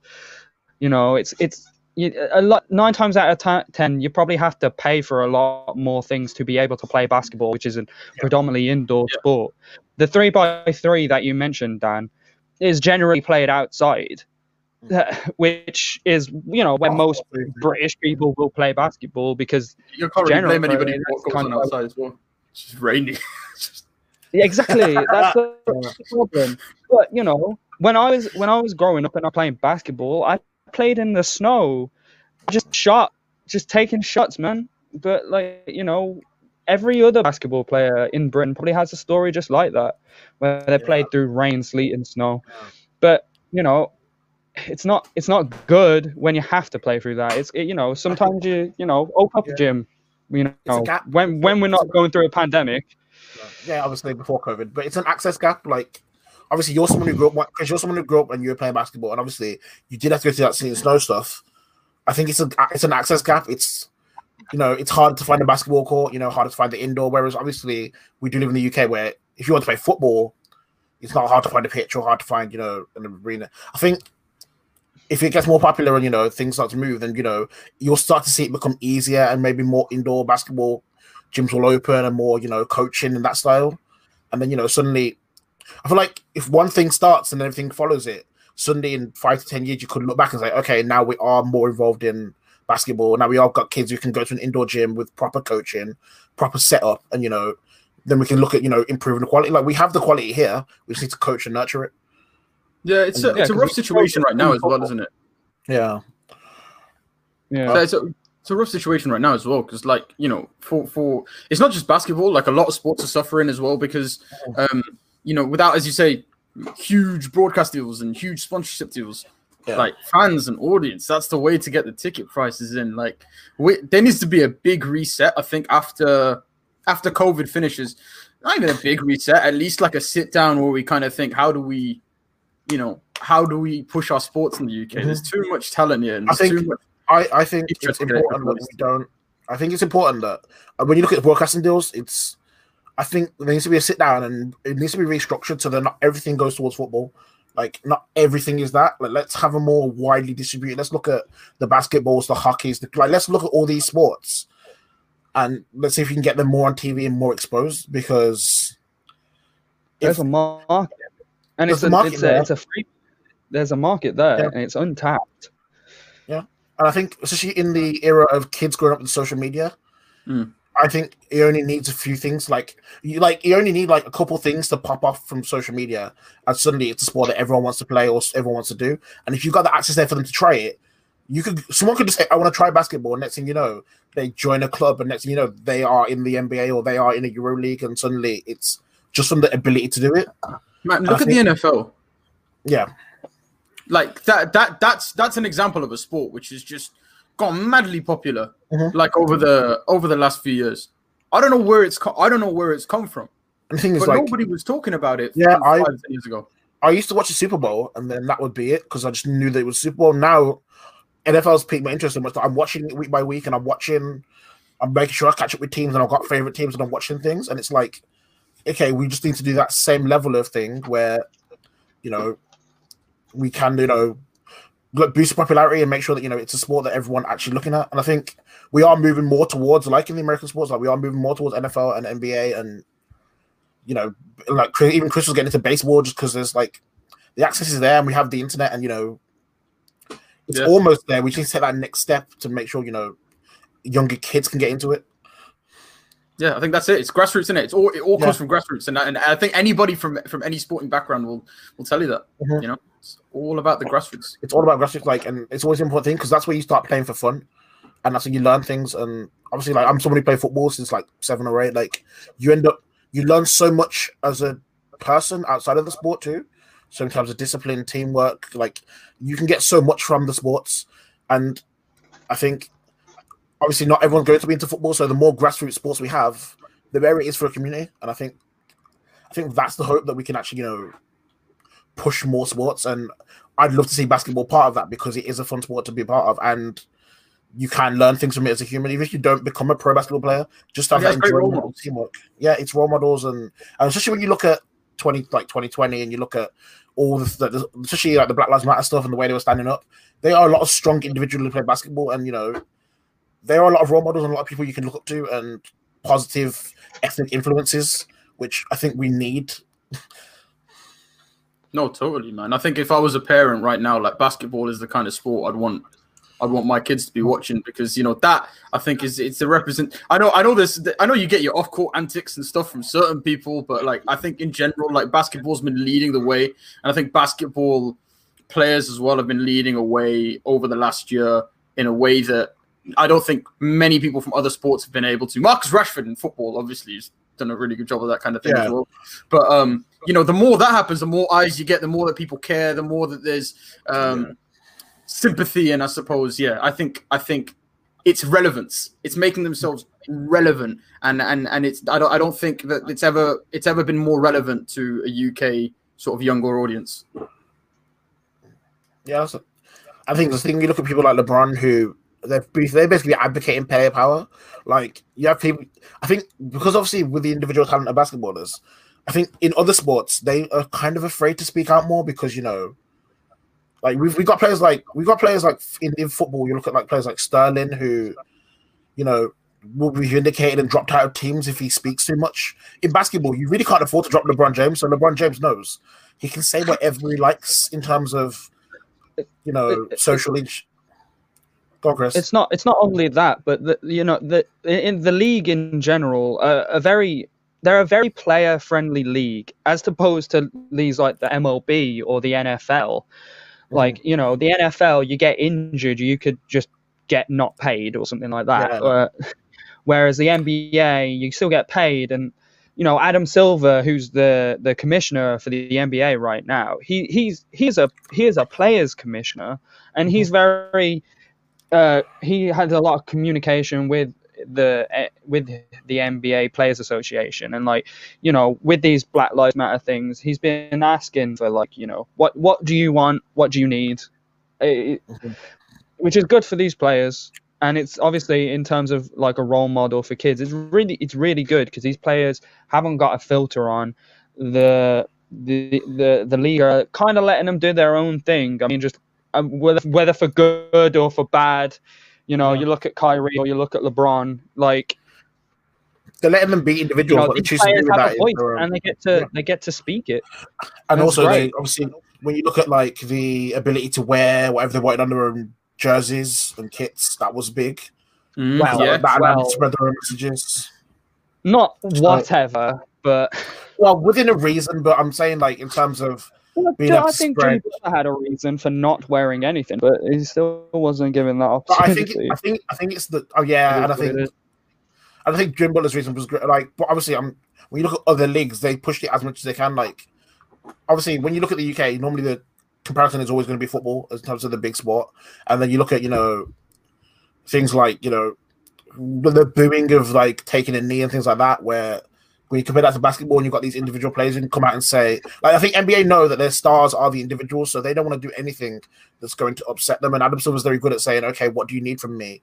Okay, we'll try our best to do that. Sometimes it doesn't always come off, but at least he's listening to his players. So then those players, you know, feel empowered and, you know, like LeBron, LeBron isn't afraid to say anything he feels like, which, and then you've got other players who, you know, like Jimmy Butler, who said, I'm not going to wear a name because I had a reason, but if they're not going to let me do that, then and he still got to explain his reasoning for it, and still got to explain that you know, like he, he, did say, look, I want to wear this because I feel like if I'm just outside of basketball, I'm just another black man, so therefore I'm not like I could be treated the same because no one's gonna know me, and that's still get that coverage, and there's no negativity behind it. Usually, it's usually given that platform to speak and get a longer form message out, whereas you know with other sports you don't always get that. Like you got the NFL where you were told if you don't follow exactly what they were going to do, that was it for you. You your wages were cut and you were that was it. So players were afraid to speak out and kind of said nothing. And I think that's the I like. I think when you look at the power of basketball, that ability to you know be able to speak out and do whatever you want, you kind of like okay, well, that's the role model there. Okay, he can say like you can be you can say I don't know what to do, but I'm going to find any way to do it. And I think when you look at younger people. That's what you want to. You want people to look at those basketballers and people like that who, like, will stand up for these social issues, stand up for change. And I think the more we can push that, you know, in the UK, in anywhere, the more younger people will have having these conversations. And I Yeah, I was also- I was also reading something as well from like you know some of the BBL players. I think it was an interview that Sky Sports did with a with a Chara recently as well, and I think you know also just people in the BBL talking about how um, you know even UK based players do a lot of work in the community, and you know that kind of thing. It needs to be it needs to be recognized, isn't It? I suppose. Yeah, and I think I was gonna say I think that like if the more they can highlight that and the more we can show that, the better. Especially when they are trying really hard to push things in the community, because it will just boost everyone's community around them, and I think we need that. Yeah, I totally. think I think I think we can draw kind of draw the conclusion that basketball is on it's the up and up in the UK in the world in general. Basketball is, even though they've got declining viewership in the US, worldwide basketball is becoming Yeah. people's favorite sports. But that extra think- exposure, even yeah. even here, even here, it's becoming more predominant. those Uh, those think- of dropping viewership is um I think it's I we can look at that, but I think we've, cha- we've, ch- we've changed how we've watched stuff. We watch Yeah, things yeah, yeah, yeah, internet yeah. now with less cable. So even though the viewership It's is all down, it's it's becoming a more because NBA League Pass. Yeah, like, I know, and- why why why would I watch it on cable? but But we, I think- we all have Twitter. we all have Twitter. Yeah, We all watch that stuff and highlights on Twitter. True, true. exactly right. So I think I think it's time to talk about the Brooklyn Nets. I don't want to. I don't want to Why Okay, not? okay. Why not, David? because Right. So You know what? Okay, if we start with, if we just start with, let's just start with exactly what happened. Let's take the opinions out of it. So no, no, no, hold on, hold on, hold on. Let let mm-hmm. let's start chronologically. So Kyrie Irving. All right. or should we, should we start from the beginning of the season or last season when they acquired Kyrie and KD? yeah, if we start from last year's post po, postseason or whatever. So obviously, KD left the Warriors. Yes, to join KD, uh, KD Kyrie at he had a- the he had a- yeah, he obviously was a free agent. He had a choice. KD and Kyrie had the conversation. They wanted to be a duo, and obviously they looked at where they wanted to go. They were. They did look at the Knicks, but then you know Kyrie was against that and wanted to go to Brooklyn. So KD and Kyrie Uh, went yeah, together. also to- Knicks didn't. Also, the Knicks didn't offer They didn't- KD they didn't want to offer the max because of the contract. because he just come off the Achilles of his injury and was injury, going to be out for the season. But yeah, so then obviously we look at that.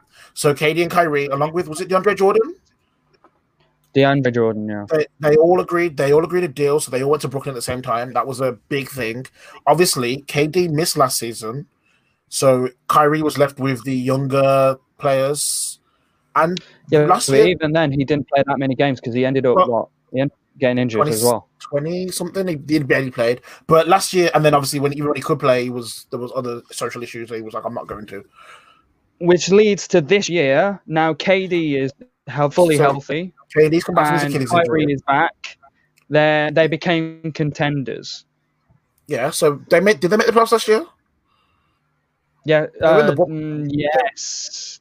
Yes, they They did. like eight, right? and then they, they were a first round exit by got- the yeah, they were first round exit. Okay, yeah. So they made the they made the playoffs without KD and without Kyrie, really, because I don't think he even played. So when we looked at them, we were like, okay, you got KD and Kyrie. KD's top five player in the world. Kyrie is someone you know, one of the best dribblers in the game. You know, you know, very ball possessive, but you know, he's a he's a great player, meant to be you know all star and higher level. So you know they were instantly a contender. Then we go over to then we kind of started the season. They've been okay. And all been- of a sudden, all of a sudden, Kyrie Irving uh, has decided to be Kyrie Irving. Now, in the So- past, he's you know he's had the the world is flat comments and you know uh, I'm woke, I'm so woke kind of things. Uh, Yeah, so- and as, as of now, he's missed six or seven games Also, straight even if you think personal then. Before then, um, obviously we were starting to, the league was about to start again. Kyrie said, "I'm not speaking to any media personalities because you guys twist my words, etc." Blah, blah blah. So he got fined for that, and that was you know whatever. But then he came out in the interview. Then he started like so he, from the start of the season, he was already being quite aggravating. He was already quite you know there was already something going on. Like there was a lot of Kyrie was in the news a lot, and it wasn't for basketball reasons. Then obviously he has now missed a week of basketball in that week he in that week he Went to a birthday party, breaking birthday NBA party. protocol. broke the strict NBA protocols, was seen dancing with his sister without a mask, which you know that was fair enough. But then he was also seen on a Zoom call uh, at the same time that the Brooklyn Nets were about to tip off. Um, a, a, a game which, by the way, he was he wasn't down to play because of COVID related issues. It was down to personal reasons. personal reasons, and now we've got to the point where it's he's on his way back because he's but he's just been fined and he's had He's to been forfeit fined wages. 50k, and he, yeah, he has to forfeit his salary for the like, a couple games. And this man makes about 400k a game, so it's about nearly three three mil. Three mil. He's had So he's got forfeit. So he's lost about three. He's lost. He's had to forfeit about three million, which you know, It's a lot of fucking fine. money. Quite yeah. I mean, even if you are rich, that's still a lot. Um, and obviously, there's been obviously last week when we were here, we were talking about the possibility of Harden being traded because people thought that it might be Kyrie for Harden because Harden wanted out of the Houston Rockets because Harden doesn't believe that Harden didn't believe that the, the Rockets could beat the Lakers because obviously they had last season where they played small ball against them and um, the LeBron and AD rolled through them. Then this year they lost to them twice in the same week, and he didn't. Obviously, Harden's waited out since before since the season, since D'Antoni and everyone left. Uh, yeah, and he himself has broken protocol and So- caused, you know, so contact tracing within Harden- Houston Rockets. For the start, for the start of the preseason, Harden didn't show up, refused to train, was seen in strip clubs, was seen with a Lil Baby, just chilling, and didn't care about the code protocols. So Harden's basically said from Baby's my favorite rapper. Harden's basically said from the preseason that he doesn't care about the Houston. Everything he's everything he's shown suggested he does not care about Houston and wanted to leave. He was willing to do whatever it took to leave. He no show training, no show preseason games. Even when the season games when he was playing, he that's why he trended for being out of shape because people were looking at him and saying, like, this guy clearly hasn't done any workout, like he's been on the wings. And obviously he's now managed to force his way out of Brooklyn, uh, out of Houston to Brooklyn. Uh, with a trade, and I think you've got a graphic, right? A, graphic Yes. of, the, of this trade. So because it's confusing. so So, uh, oh, you can't quite see. You can't quite see it. Can you lift it up a little bit? once There's a banner at the bottom. I'll get rid of the banner at the bottom. I, I- I, I- I got you. They only said second round pick, but yeah, there you go. So, Dan, stop, stop us if you actually recognize a name Wait, what do you mean? other than James Harden, I, I yeah, yeah, Victor Oladipo, probably.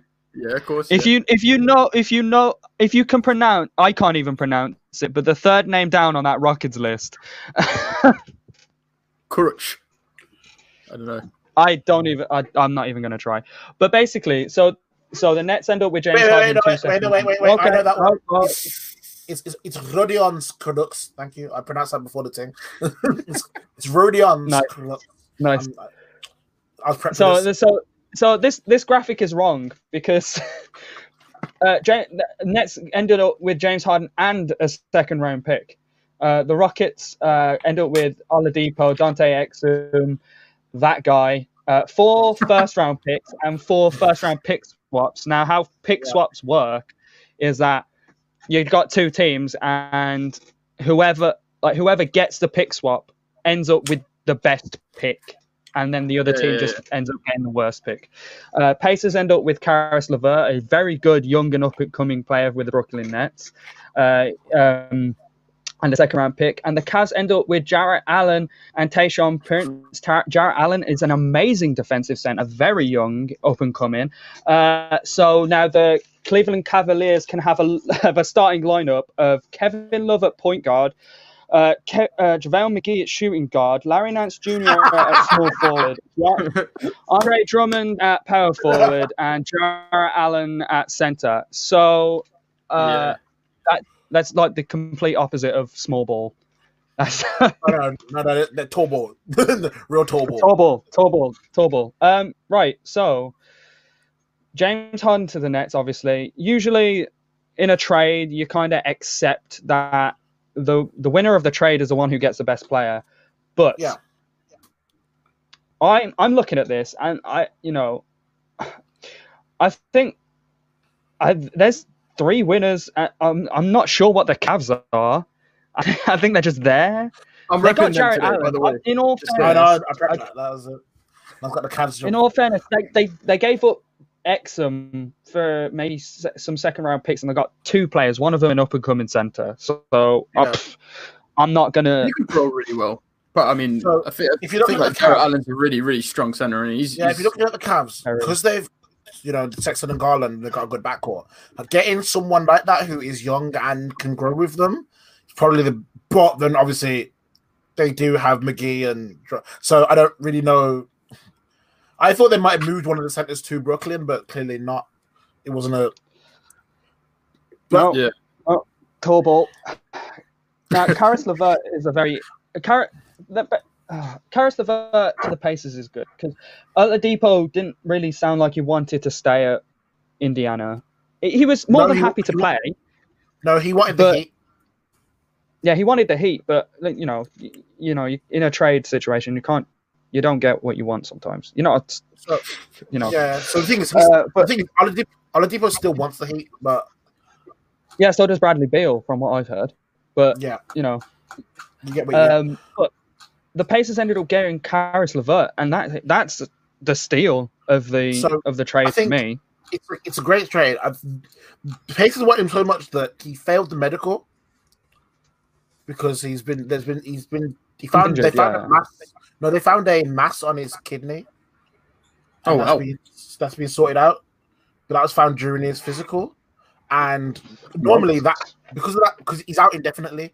Usually that's the type of thing where you could void the whole trade.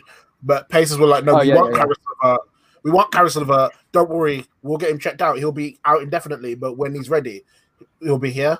I think honestly, when we look back at the trade and maybe however long, I think Caris LeVert's going to be that still. Like they needed that, and with Oladipo moving, it gives them the opportunity to just. I mean, I mean, they don't at the moment. They don't really need him. They're on a roll. Like mhm. they've got Sabonis and Bro- Malcolm Brogdon, who- who's been leading the team, and they're fine. Add Caris LeVert to that in mhm. next year, they could be contending. They could be contending. I think I think this trade's given them that chance, and obviously you look at Houston, and Houston have been able to get a lot back for James Harden in terms of in the future. I can see them trading now. Oladipo. So they can move Oladipo around for different picks. Um, I think, In fact, all the players that they got, I don't see them keeping.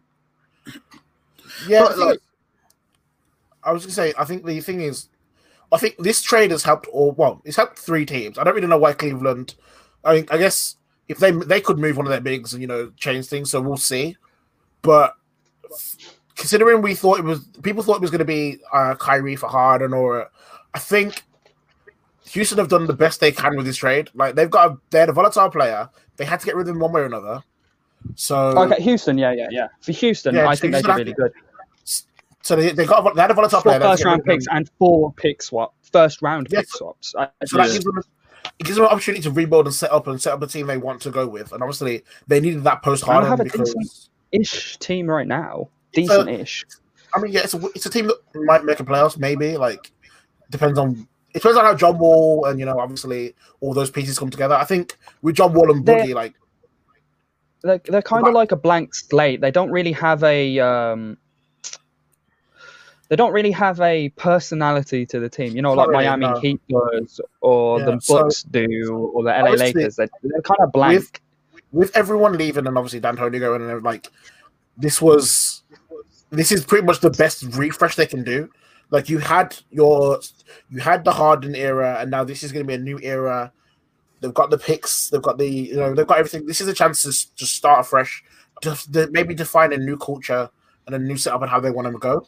as as well like don't you know when when a lot of the times when teams like lose their star players you see this massive crash don't you you see this like massive crash coming because you know Yeah. they can't get anything back for it i feel like if this is what forces their hand in terms of you know letting harden go Yeah. like that's the best that's that's the best thing you can get for it Well, And four first round picks like guaranteed you know they can Yeah. rebuild now And the thing is, when you look at the team they've got now, Christian Wood is playing a uh, phenomenal! highest level. Um, John Wall, And he's still really you- young. Yeah, so he's still young. John Wall can get you can have you good games. Currently, they still have Oladipo, who again still can have big games. Combine that with uh, Boogie, and then you know the other players they have around. It's not going to be a bad season for them. But when you look at it realistically, even if they kept Harden, they still didn't have the squad to beat the Lakers or the Clippers, or even maybe Dallas in the West. So you may as well rebuild now, and then try and attack it with a full strength roster with a better culture and with you know these picks that you've acquired and go again. Now, Chris, what do you think about Brooklyn's trade?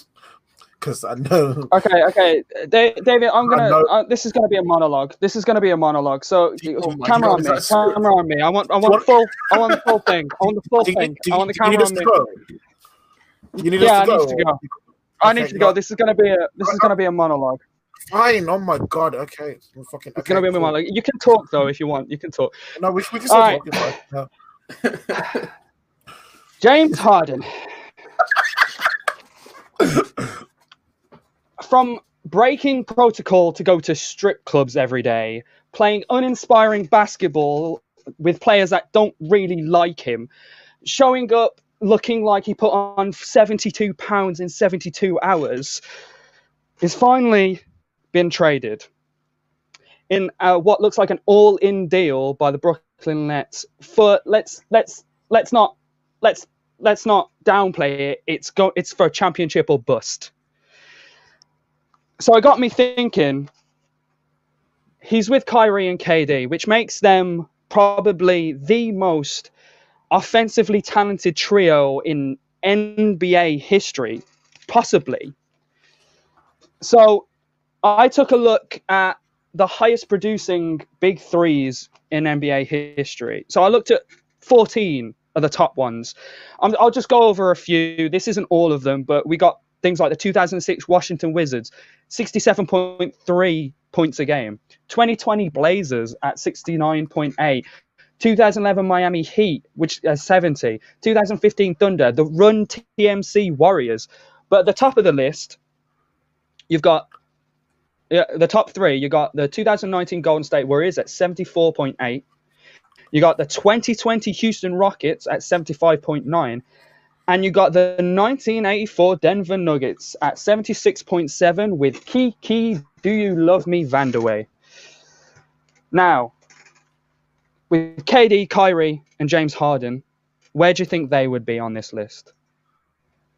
Well, I'll tell you, they'd be at the top, and it's not even close. They'd be at 83 points a game. Now, I, I know, I know what you're thinking.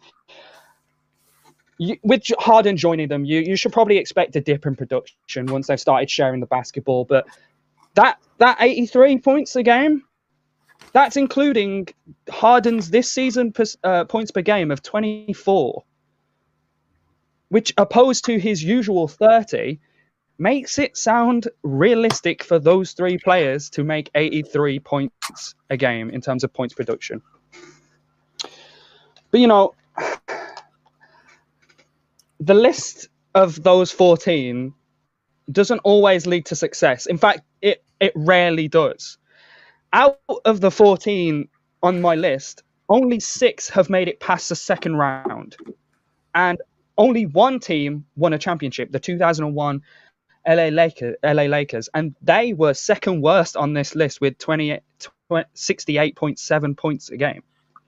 So so let's not let's not look at point. Let's not uh, look at points per game. Uh, let's not look at that. Let's let's look at something else. Let's look at usage. So we all know that Kyrie, KD, and James Harden love isolation plays. In fact, James Harden is first and Kyrie is sixth do you know what percentage do you know what percentage usage they would be together? Well, I can tell you it would be 94.2% usage rating. So let's let's go back to my list of the highest producing uh, highest point production by a, a big three. So you've got the 1991 Warriors at 72.7 usage. You've got the 2018 Pelicans, which is in the top 14, believe it or not, at 85%. You've got the 2019 Warriors at 85%. You've got the 1984 Denver Nuggets at 82.3%. And you've got the 2020 Houston Rockets at 93.2%. Another team that had James Harden. Now, out of those five teams with the highest usage percentage for those three players with the highest points production, only one team made it to the conference finals. Only one, let alone the finals. So let, let's not look at points production or usage rating. It, let's be more subjective. Let's just look at big threes. Now, I've made a list. Uh, I think you'll find it hard to disagree with me that these are the best three big threes in NBA history. You got the '90s Chicago, late '90s Chicago Bulls. You got the uh, late. Uh, you got the recent Golden State Warriors, KD, Klay, Curry. You got the 80s Lakers. You got the Miami Heat back with LeBron, Bosh, and Wade. You got 80s Celtics. You got the Dynasty Spurs and the 60s Celtics. Now, those are the best big threes in NBA history. I think, I think you'll find it hard to disagree with me there. But what do they have in common? Not much, really, other than you know success and the consistency of that third option. It's not an easy role to take, and in fact, some players aren't welcome to it. You know, Chris Bosh went from a 20 and 10 player uh, to become an 18 and 7 player on a good Toronto Raptors team into an amazing Miami Heat team. Robert Parish, who could have been the best center in the league at the time, took a back seat to Bird and McHale. You got James Worthy, who sat behind Kareem and Ma- Magic Johnson to take whatever role he could in a championship winning team. He could have went to some some uh, really bad team and become a 30 points per game guy and a superstar, but he didn't. He took that third role, he embraced it, and he won. Klay Thompson got touches in offense with two of the best scorers in NBA history ever. What do they all get for that? Championships, respect, legacy, winning. So, my next question is who's willing to take a back seat? Because one's going to have to. It's it's proven in NBA history that someone is going to have to be the third option. Well, I'm telling you right now, it's although he's probably going to be the most willing to do it, it's not going to be KD. He's he's just too good. Two championships, two finals MVPs. He he shouldn't. He just shouldn't. So it comes down to Kyrie and Harden, but they're not going to do it either because their games are built by having the basketball in their hands. As I just showed you, Ky- Harden is first in isolation plays. Kyrie is in sixth they're not going to give up the basketball. They aren't Klay, they aren't Manu Ginobili, and they aren't Chris Bosh. As I say this, there's a phrase that keeps going on in my head, and it's you can't just throw talent together and expect to win a championship. It's happened too many times. Houston with Clyde Drexler, Hakeem Olajuwon, and Charles Barkley failed. LA Lakers with Kobe, Nash, and Dwight that didn't last. OKC more recently with Westbrook, PG, and Melo that didn't happen. Where is it? Where's the rest of it? Okay, cool. How many pages is the it? net? this is the last page. The Nets gave up two young, rapidly improving players and four first round picks for a player who looks more like the problem more and more with each passing day. And just to prove this, let's let's look at what the Rockets did to keep Harden happy. They got Dwight, but then he bolted. He, he then they then built their system around Harden, and that didn't work out. So they blew it up. Got Chris Paul, but then he didn't like Harden, so he bounced too. They brought in Westbrook to rekindle some OKC magic and make a good connection, but they even went into extreme small ball to benefit Harden's analytics. But they scrapped it all and got Wall and Cousins. You pair that toxicity with Kyrie's Earth is flat, third eye, I'm so woke nonsense, and you have one of the least cohesive but most impressive, talented duos ever, and KD. Poor, poor KD. The Nets had a bright future with two talent stars, and they gave up too much for a player Houston was just glad to see the back of. An offensive talent that's probably not needed. I cannot wait. The Nets went from contenders to a must win. And I cannot wait to see how they play after Kyrie is done with his spiritual journey. And that's all I have to say about that. Is that I, feel like, I feel like there should have been like a round of applause yeah. and like a Yeah, thank you. Okay, thank, thank you. you. I mean, yeah. I mean, I can't believe. You. I mean, yes. Um, sorry, David. Do you want to refute every single one of those no, because the thing is, for me, I um, So I was saying last week that in terms of the trade, I was like, I don't see. Uh, it's become it became a meme when Harden said he wanted to go to Brooklyn. That how do you have three players who all need the ball at once? They played last night. I watched the second half. Harden and KD together looked decent, but they also don't have a center. They've got one, and that's it. And Harden and KD last night had to play what 38? Like they played a lot of minutes. You throw Kyrie in the mix with Harden and KD, and it's like who has the ball more? Like I guess you you can you can always they can always say, oh, whoever's the hottest will have the ball, and that's what we'll do. But we know that Harden But what are they going to do defensively? And the thing is, when we you, you, when you look at these teams, I'm looking at I'm not looking at now. I feel like Brooklyn can go on a 10, 15 game run with these three. The question is, what happens in the playoffs when it's more defense, more half court sets, and we've got more time to plan for you? We know what to do. Because if I'm play facing Brooklyn, all I'm going to do is try and kick the ball out of KD's hands and let Harden and Kyrie do what they do best, which is it comes to a, it gets to the playoffs and they, you know, Harden Harden always seems to he just throws up threes and then you know, and with them not having a center and with them all three of them being bad at defense, I'm looking at teams like Miami. You look at you look at um, Boston. You look at Philadelphia now with Joel Embiid, who is having a career resurgence and playing actual center ball. I watched Nikola Vucevic run through them yesterday. What's Giannis going to do? Like we, we spoke about this, like that. The East is tricky right now. like I mean, they're, they're trying to get out of the East, but when you got to face Giannis, when you got to face Bam, when you Well, got to at the teams face, I mean, look, look what Bam did to Boston Celtics, Mhm. and Boston look at the teams you've Celtics have bodies, have Tacko Fall. So what they've done is they've given up depth for a star. So now you've got three stars, one center, and unless you make a trade for like, unless you trade someone away or you do something, and if this is your final team, if this is your final What? team, What? You said that you've got one center, about seven guards, and then you've just got to sit there and you've basically got to hope that your three superstars, because this is like these are three superstars. These are three people who you know you, top fifteen, top twenty. Like these are th- these guys.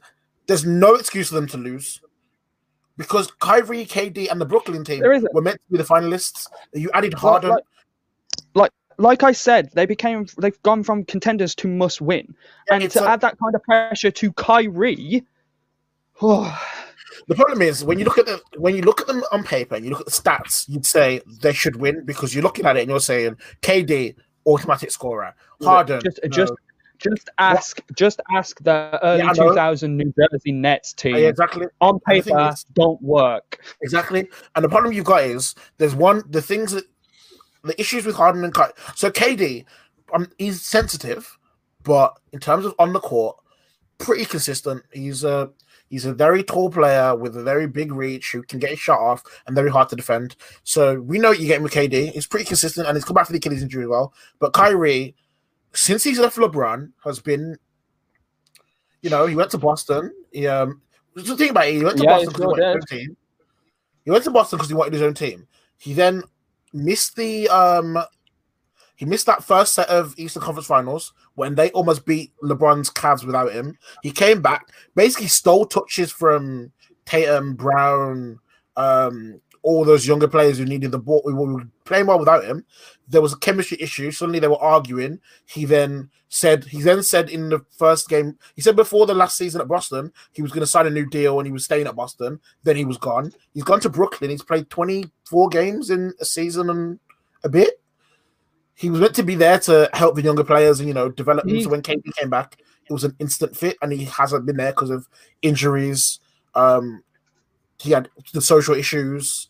He Kyrie, Kyrie as a player, like a lot of people have said that you know he is the issue within a lot of teams. Like, and then you combine that with James Harden, who, like you said, has been paired with he's been paired with Westbrook. He was paired with Chris Paul. He would have been paired with John Wall this year if he'd stayed at Houston. Like he's had all these options. The people that you basically they keep picking players to that would fit around Harden's mental. Like, oh, you know that Harden's gonna have a lot of the ball. You just give it to him and let him do what he wants, and that hasn't worked. So now he's gonna be fit with Kyrie, who needs the ball a lot, and KD, who probably should have the ball the most.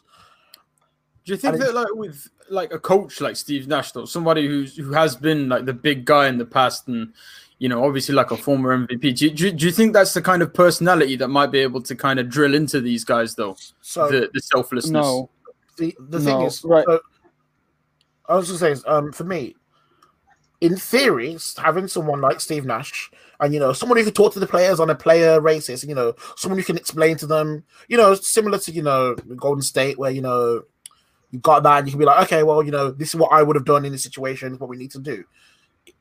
That in theory would help, but when you're looking at these type of players, and you know, you kind of need someone who's got the experience. You kind of need someone who's going to be able to build the like. I just feel like if they don't set up their, if they don't set up tactically right, they're going to lose a lot. Well, let me.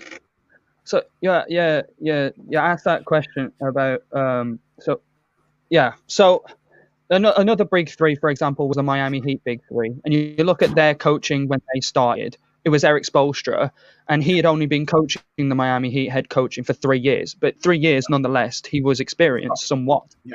And you know, for a nine and eight start, uh, you know, there were suspicions that Le- there was a LeBron nudge. I remember this, like when I was watching it, and like no, there was suspi- suspicions that he w- he was a bad coach. Now we don't know what Steve Nash really is like, but Yeah. I I can't imagine him being, you know, Erik Spoelstra. We know who Erik Spoelstra is now. He's proven probably because of those years being the Yeah. mo- being LeBron's head coach because he was LeBron's head coach. Don't get me wrong, but you know, Kyrie Irving's been.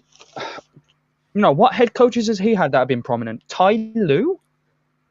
I mean, I like Yeah, I like. Ty Lue, but you know it was the it felt like LeBron's team, and Kyrie had LeBron. You know, LeBron was LeBron was the guy, and LeBron was kind of like Kyrie's big brother. You let's be know, honest. telling him to but- shut up. Yeah, be honest. Let's. Ty, Ty Lue was uh, Ty Lue, uh, to me, great coach. But the reality is, the the Ty what got the out of Kyrie. that they needed at the time. Yeah, Tony was. A, I think. I think he's a great coach. Like there are, he was able to set up things tactically well. But let's be real. The reason why Kyrie was able to be so efficient and you know they were able to play the offense they did is because LeBron said, "Okay, this is the offense we're going to play for you." Like there were moments You're going to have Kyrie- to trust me. yeah, it was a, and I think Ky- when Kyrie left, he said it's because he wanted to run his own team, and that's partly because LeBron was like, "Okay, this is what we're gonna do. This is what's best for you," and Kyrie was like, "No, I'll do But- different." Obviously, he's had Brad Stevens in Boston, but Kyrie's also said that they doesn't need a head coach because that was his that was his original statement at the start of the season. He said, "We don't Yeah, need a head coach," in response to having Steve Nash know, and it's like, okay, that's where we realize. That you don't know what's going on here because without a head coach, you, you guys we just- realised that. Then, No, oh, then no, we realised was. some of the other some of the other things he said have been per like oh the uh, earth's flat. You know what? That's that's the outside of Oh, basketball yeah, thing. basketball with a bunch of when things. you come out, basketball and obviously there's, and there's a lot but other things, but when you think I thought that you know you can blame the Cleveland stuff on LeBron on you know that relationship breaking down. You can bring the Boston stuff on you know timings and they're bringing in Gordon Hayward and they're being whatever. But this Brooklyn stuff, he said that before they even played it. Really, he was like, "Oh, we don't need to, like, oh, we don't need a head coach. What's the point of that?" And I was like, "Please stop speaking." That's why when he said he wasn't speaking to the media, I was like, "It's probably the best." I was like, "Just don't speak. Let KD do it. Like, don't speak. Like, shut up." Okay, so uh, Steve Nash is the head coach, but who does he have as an assistant? Mike D'Antoni. Yeah. So James Harden so- has come back to him, and we know what kind of offense Mike D'Antoni runs. It, it's it's isolation, it's fast paced offensive basketball. So mm-hmm. that in itself isn't going to help. Like, But it's also the same Mike D'Antoni who literally said, "Defense, my, my team don't do that." yes, yes, it. It he said that. that. He I said mean, that, he it's said a that joke, about last season's Houston. It No, no, real. it was a it was a joke, but it was said under real like it was a it was a laughing like it was laughing off real criticism. They said we don't play def. They said, "What about your defense?" He's like, "Defense, we don't play that." And I'm looking at that, and I'm like, "Well, okay. So what you've got is, is a coach who is new, combined with Mike D'Antoni, who's got histor- historically a quicker offense, but laps on defense, combined with three stars. Steve Nash, both- Steve Nash was the head of Mike D'Antoni offense in Phoenix. so, So he, he's it's more than likely he's going to implement that kind of thing because that's what he's comfortable with. and I just yeah, it's overall. You just look at the trade, and I'm like, did you really need James Harden? No, although in all fairness, right, I would have traded James Harden for Kyrie Irving. I, I would would've done that. I I, probably would I have tried to get a center. Like I like right now, I told Dan this earlier. Like I'd trade Kyrie for like a, a few players and picks, like you know DeAndre, uh, DeAndre, uh, Andre Drummond, and you know maybe another you're center. Give me center, JaVale so no depth too. The problem you have here is though that we all know that historically KD has an issue with being sensitive, and I feel like because he he's vouched for Kyrie, I feel like there may be a case of you know because they are friends, they are friends, and I feel like a reason that Kyrie hasn't been traded or moved is because they know it might upset KD, and that's the last thing they want to do. Like they have to be careful Sure. with, and obviously with the team chemistry, like they have to be careful. So and obviously you got Harden tweeting things like, "Oh, well, he was he was on Instagram yesterday, like, wow, look how scary we're gonna be. We haven't even got we haven't even added Kyrie. Oh no!" But It's They don't play defense. Get, They get don't- too. they haven't played defense this season. like we've, I don't think they will. yeah, I know, and they've added someone who doesn't really play defense. Like, I, Oh no, unless they trade for a center, that the East playoffs is gonna be sticky for them. That's gonna be a real. Also, isn't 2022 like basically just a cliff edge for them? So like, if they don't end up winning anything, are they not just basically just? I don't know what could happen to them. Basically, Well, they could end up back in the same much. situation they were in a couple of years ago.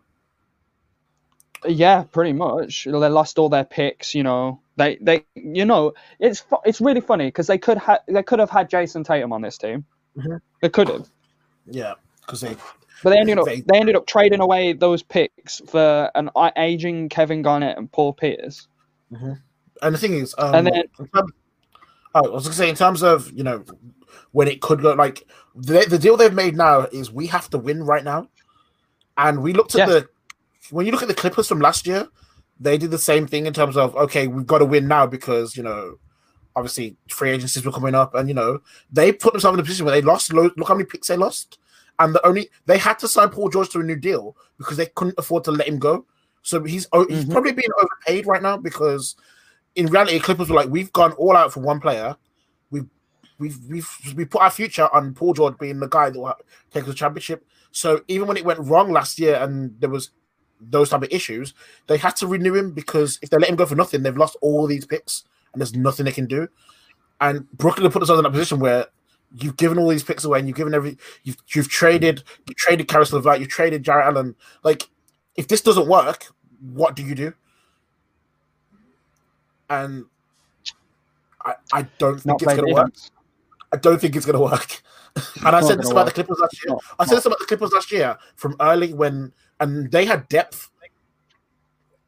They had depth, and they got last year. The Clippers were four and two. The two years ago, the Clippers were four and two with the Warriors before they added Kawhi and Paul George, and everyone said, "Okay, well now they've got all that depth, and they've signed two great players." And I was like, "Okay, I'm not sure about chemistry because they rarely ever play together. But Yeah, and you know, Brooklyn Nets have the chemistry, and they might not have the defense. I know, and then they don't have the defense, and then also you've got the fact that like, um, you got Kyrie, you got to deal with three egos here with a weird. It's for it to work, they'd have to be more defensively sound. They'd have to trade someone to get in at least a good center. Otherwise, you're Kyrie. The thing is, it it comes back to who do you trade, and all signs point to you trade away the problem, which is Kyrie. Yeah, So it's either you stick with these three and say you stick with these three and say it may not work, but we're just going to go all out for it, or you trade Kyrie and say I'm going to build an actual roster. If they trade Kyrie and get a center or you know some depth, suddenly it changes how it looks at it because Harden and KD could probably work well together. oh, well, they proved that last night, didn't they? Well, I say proved it. They, they've shown it. They've shown sparks. They, sh- they showed glimpses. I mean, I don't know how consistent that's going to be. You know, a 30 point game from James Harden, a 40 point game from KD. I don't know how consistent that's going to be, but I mean, double double. I don't know how consistent up- that's going to be. a fair few especially assists with well, he got triple double. Yeah, he got he debuted with his first player to debut with a 30 point triple double for a new team. Mad madness. Uh, but the I was thing saying is, to Christy, make Jeff Green look good as well. a reunite in there. But um, I think the thing for me is if they don't trade Kyrie, I don't think they're winning the championship, but I am going to watch those games. Oh no, I'm gonna watch those games. I'm gonna watch them like a hook. Brooklyn, Brooklyn's three, Brooklyn's three. The way they play, they could lose a game 160, 150. We're gonna see all star game defense. like it's going to be Oh no, run Yeah. three, three, three. Okay, now you go down there. It's the matter. Kyrie's gonna check out about half. Kyrie will check himself out halfway through the game, saying, "I don't need a coach. I'm good." that that being said, I can see I can see them losing a game and hitting three from 37 from from three. Oh, so yeah, yeah, no, there, there are going to be games where they all hit 40 or 30, and it's going to be like, oh my god, it's 100, 170, 150. There's also going to be games where no one scores because they're all off. And then the thing is, the problem with the, the thing with a good basketball team is it's how you adapt when you're off that shows how good a team you are. Like, Uh, and obviously we saw that a lot with the, the I other teams last year. see, I don't see how they're going to adapt because uh, defensively they can't do anything. I know. So a team that Defensively, they can't. a team that I always look at when we talk about adapting is Miami, where Miami have seven to eight players who could all drop double figure points. So if Jimmy Butler's having an off game, but he can hit that ball to Tyler Herro, and he's like, okay, can you get me some buckets? Then Duncan Robinson get you some buckets, and then suddenly you got Bam Adebayo can get you buckets as well as Dragic, and you look at players, and that's a whole team of players who can get you buckets. In the Brooklyn, if those if if one or two of those players aren't getting buckets, they are relying on Jeff Green or DJ. If or- Jordan isn't scoring 10 points, isn't scoring 10 points a game, let alone whatever he's doing now. So if they Um, have an off game, what what's the like what are they going to jump into like pick and like what are they going to do to come out of that other than shoot more, which is hard. Although- hardest thing although- is I miss, I'm gonna shoot again. like that's his thing. Although So he- the the roll with Harden and KD is very exciting. that, that, Oh yeah, yeah, no, no, no. They did it a few times yesterday, thing but is, if it you was uh, unreal. yeah, if you look at it from a purely like okay analytical, what like, if you're being realistic, you look at them and you say that doesn't work. If you look at it as a fan, you're like, you know what? It's gonna be fun. Like there are gonna be exciting moments, exciting games. They could be down by 20 and shooting themselves back into it. They could be up by 20 and lose it by defense. We don't know what's gonna happen, but we just know that like there's not gonna be a lot of defense. Your Nets have I'll massive merchandising potential as well, don't Oh they? no, man? 100%. Like, Oh, that's so fashionable they- as a they- thing. Yeah, I, honestly, I, the amount of times I walk around Birmingham and I've seen people with the Brooklyn Nets stuff, and they have Brooklyn it's, is a it's dope like they don't, they don't probably don't have any idea what it is. It just looks cool. the thing is, the thing is that Brooklyn jersey, Have a is- that black Oh, and that white Brook- one, the black and white one is something that you can literally just put on and it will match with most of the things you're wearing. So people will pick that up It's and 'cause just it's black and white. about it. Yeah, it's a black and white. That's why Oakland Raiders are like the biggest team in the yeah, yeah, because that black and white, that black and white fitted cap goes perfectly with anything. You can just, and the and thing that's is, and that and that's why when I see someone wearing a Milwaukee Bucks Cream City jersey, I know exactly that this guy knows basketball because who in their right mind would what have the words Cream City on Across their them? chest. yeah, you have to be a real Bucks fan to to even to rock that with no. Yeah, it's. But yeah, I think Brooklyn, Brooklyn have the opportunity to be that team that you look at and say, like, okay, if I don't watch basketball, what team am I going to watch? I'll watch the one with the three All Stars on it.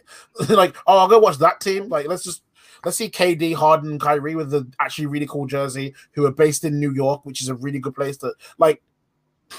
Basically, I feel sorry for the Knicks a little bit because Yeah, Knicks don't have a they were superstar trying. anymore. They were doing so well, But no, but the Knicks were like really like, okay, we're gonna get KD, we're gonna get KD. Let's just plan for KD. And they we heard didn't he's coming to New York. no, no, no. It wasn't just KD because I thought they were going to get a top pick and possibly get Zion too. Zion, they wanted in Oh their minds God, they had they didn't. Zion. They they could have got Zion, Kyrie, and KD. they end up with. They ended up with Julius Randle, Bobby Portis, um, uh, RJ Barrett, who's totally the second bet, the definitely the third bet. He's. I was going to be sarcastic, but I didn't even want to do it.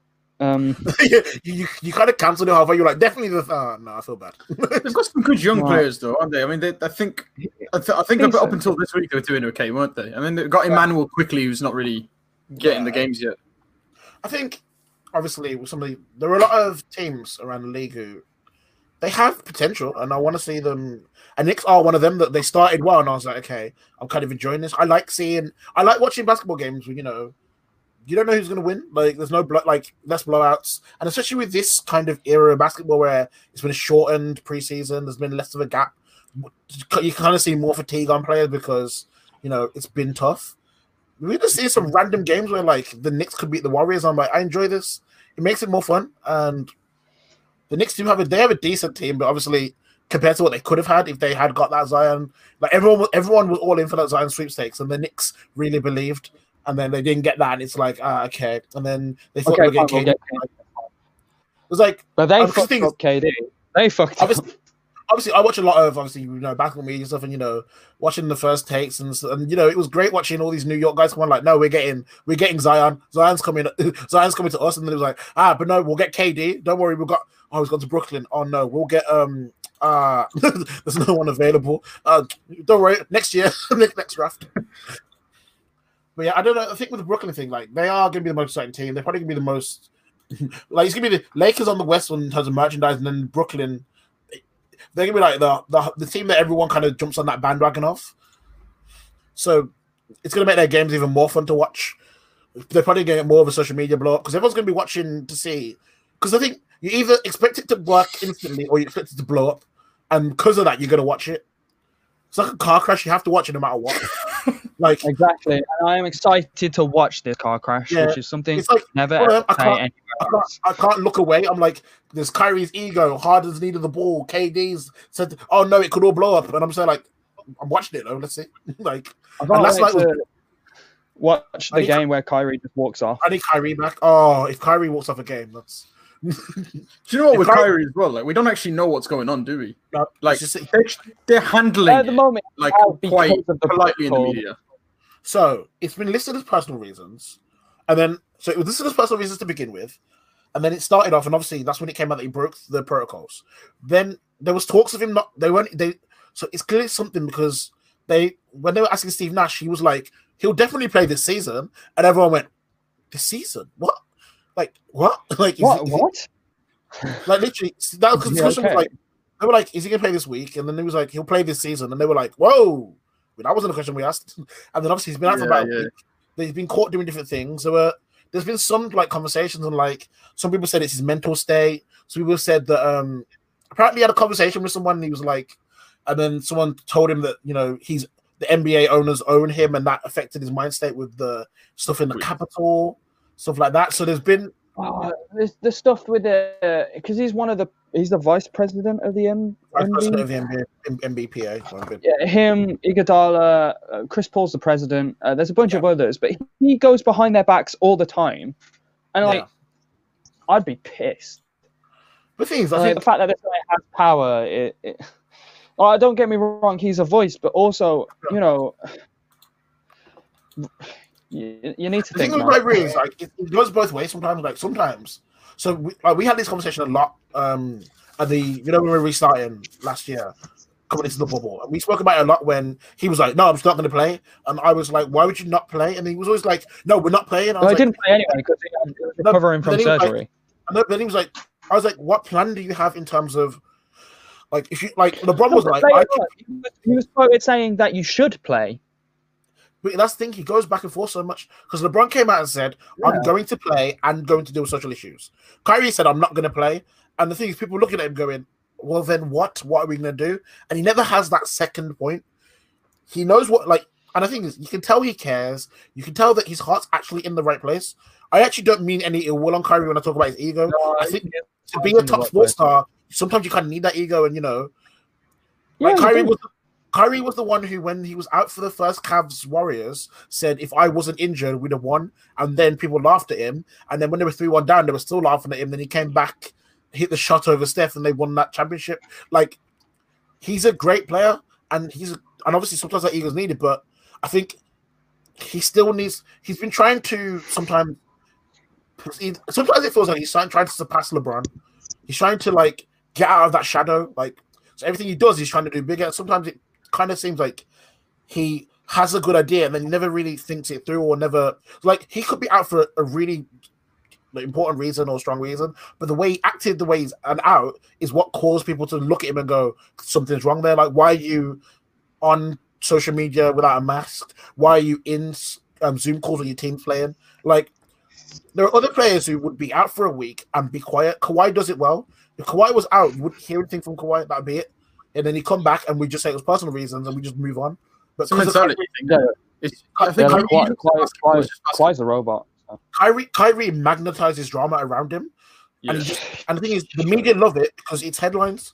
And obviously, the problem is like he hasn't learned or grown up, and he's not young enough for it for us to say, "Oh, he's just because he's young. He's meant to be in his prime." So that means that, and obviously, I know that there's been a like this has been a tough year for him with everything going on. Like him and Kobe were like really close, and I know there was a lot of things like on his head, and I know that if he's trying to take that weight on and try and do more, I think he just needs to take a step back and just think. Like just Right. think about the So- actions. Uh, there was something that you know Steve Stephen A went on a rant and said that Kyrie Irving should retire. Uh, like he said that, and like you know, there was the bit at the end where he mentioned Kobe Bryant, and he basically he basically said Kobe was one of your best friends. Uh, he was a brother. Do you think Kobe Bryant would do anything like this? No, I'm not thing. Kobe, No. think about Do you, the thing about that. it doesn't Wait, we matter. were- Even when he was injured, sometimes he'd Yeah. play. And the thing is, Like- like, okay, I'm, I'm not, I'm not going to advocate players playing when they're injured if they like, unless it's like a, Yeah, yeah, yeah. if it's the finals, maybe. But obviously, you know, Kobe's built differently, and you know that's his thing. But the thing with Kyrie, I think you you looking at these players. He's been around. He's been around Kobe. He's been around LeBron. He's currently with KD. Like he's around players who have had the experience, and they clearly like care about him. They a lot of people respect him, and a lot of people want him to do well. I think he just needs to, maybe even if it's his season, once he comes back, he needs to be all focused on basketball. If, if I'm Kyrie, I'm doing Yeah, everything yeah, I yeah. can to make this big three work. If I have to touch the ball less, fine. If I'm going to start defending more and do more intensity, I'm going to show it on the court because clearly when I come off the court and say things, I keep messing up. So let's let, let the ball do the let the ball talk because otherwise, if this fucks up, it's it's going to look bad on him because it's going to be mm. him. He's going to be the scapegoat of this, no matter what happens, because people are going to look at Pretty it much, and say, yeah. people are going to look at it and If say, the, okay. if the Nets fail, it's his it's his head. Fam, well, you, they've got Slim Reaper, they've got Mark Henry, like. he, he Hey, hey, to hey! He, dro- he, he, he somehow lost all that weight. Okay, in like. I think it was He just a bad angle. It's, it's a mixture of a, it's a mixture bro, of bad angle. bro, he was moving around. How many bad angles? Nah, the thing is, I think I'm, I'm convinced one was wearing something under He his looked, shirt. like, I'm convinced he was wearing something looked under his like shirt. uncle at a barbecue, bro. I'm convinced he was wearing something under his shirt. Nah, he needed, you know, he needed to be the uncle. He needed slides and, and a wing and like this. I know they've been like, yo, it's Uncle Harden, Uncle James. but um, I yeah, I, I think yeah, it was waterway, and I think clearly once he got traded to Brooklyn, he was like, all right, let me take off this weighted jacket I've got underneath. They'll never really know the true me. I'm ready because there's no way unless man had some surgery we don't know No. about in the last.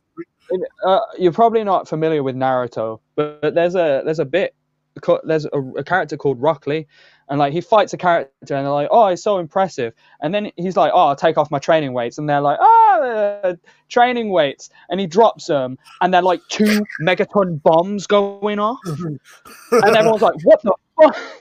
That that was James Harden. He dropped his weights, and now he's gonna go off. Yeah, I think the thing is, regular season, these guys are going to be electric, you know. And obviously, it's going to be obviously we need to see if they do trade anything. We need to see how Kyrie come back affects it, and we need to see, you know, because if they don't trade anything, oh god, it, yeah, it really is going to be rough for them. Like it's going to be.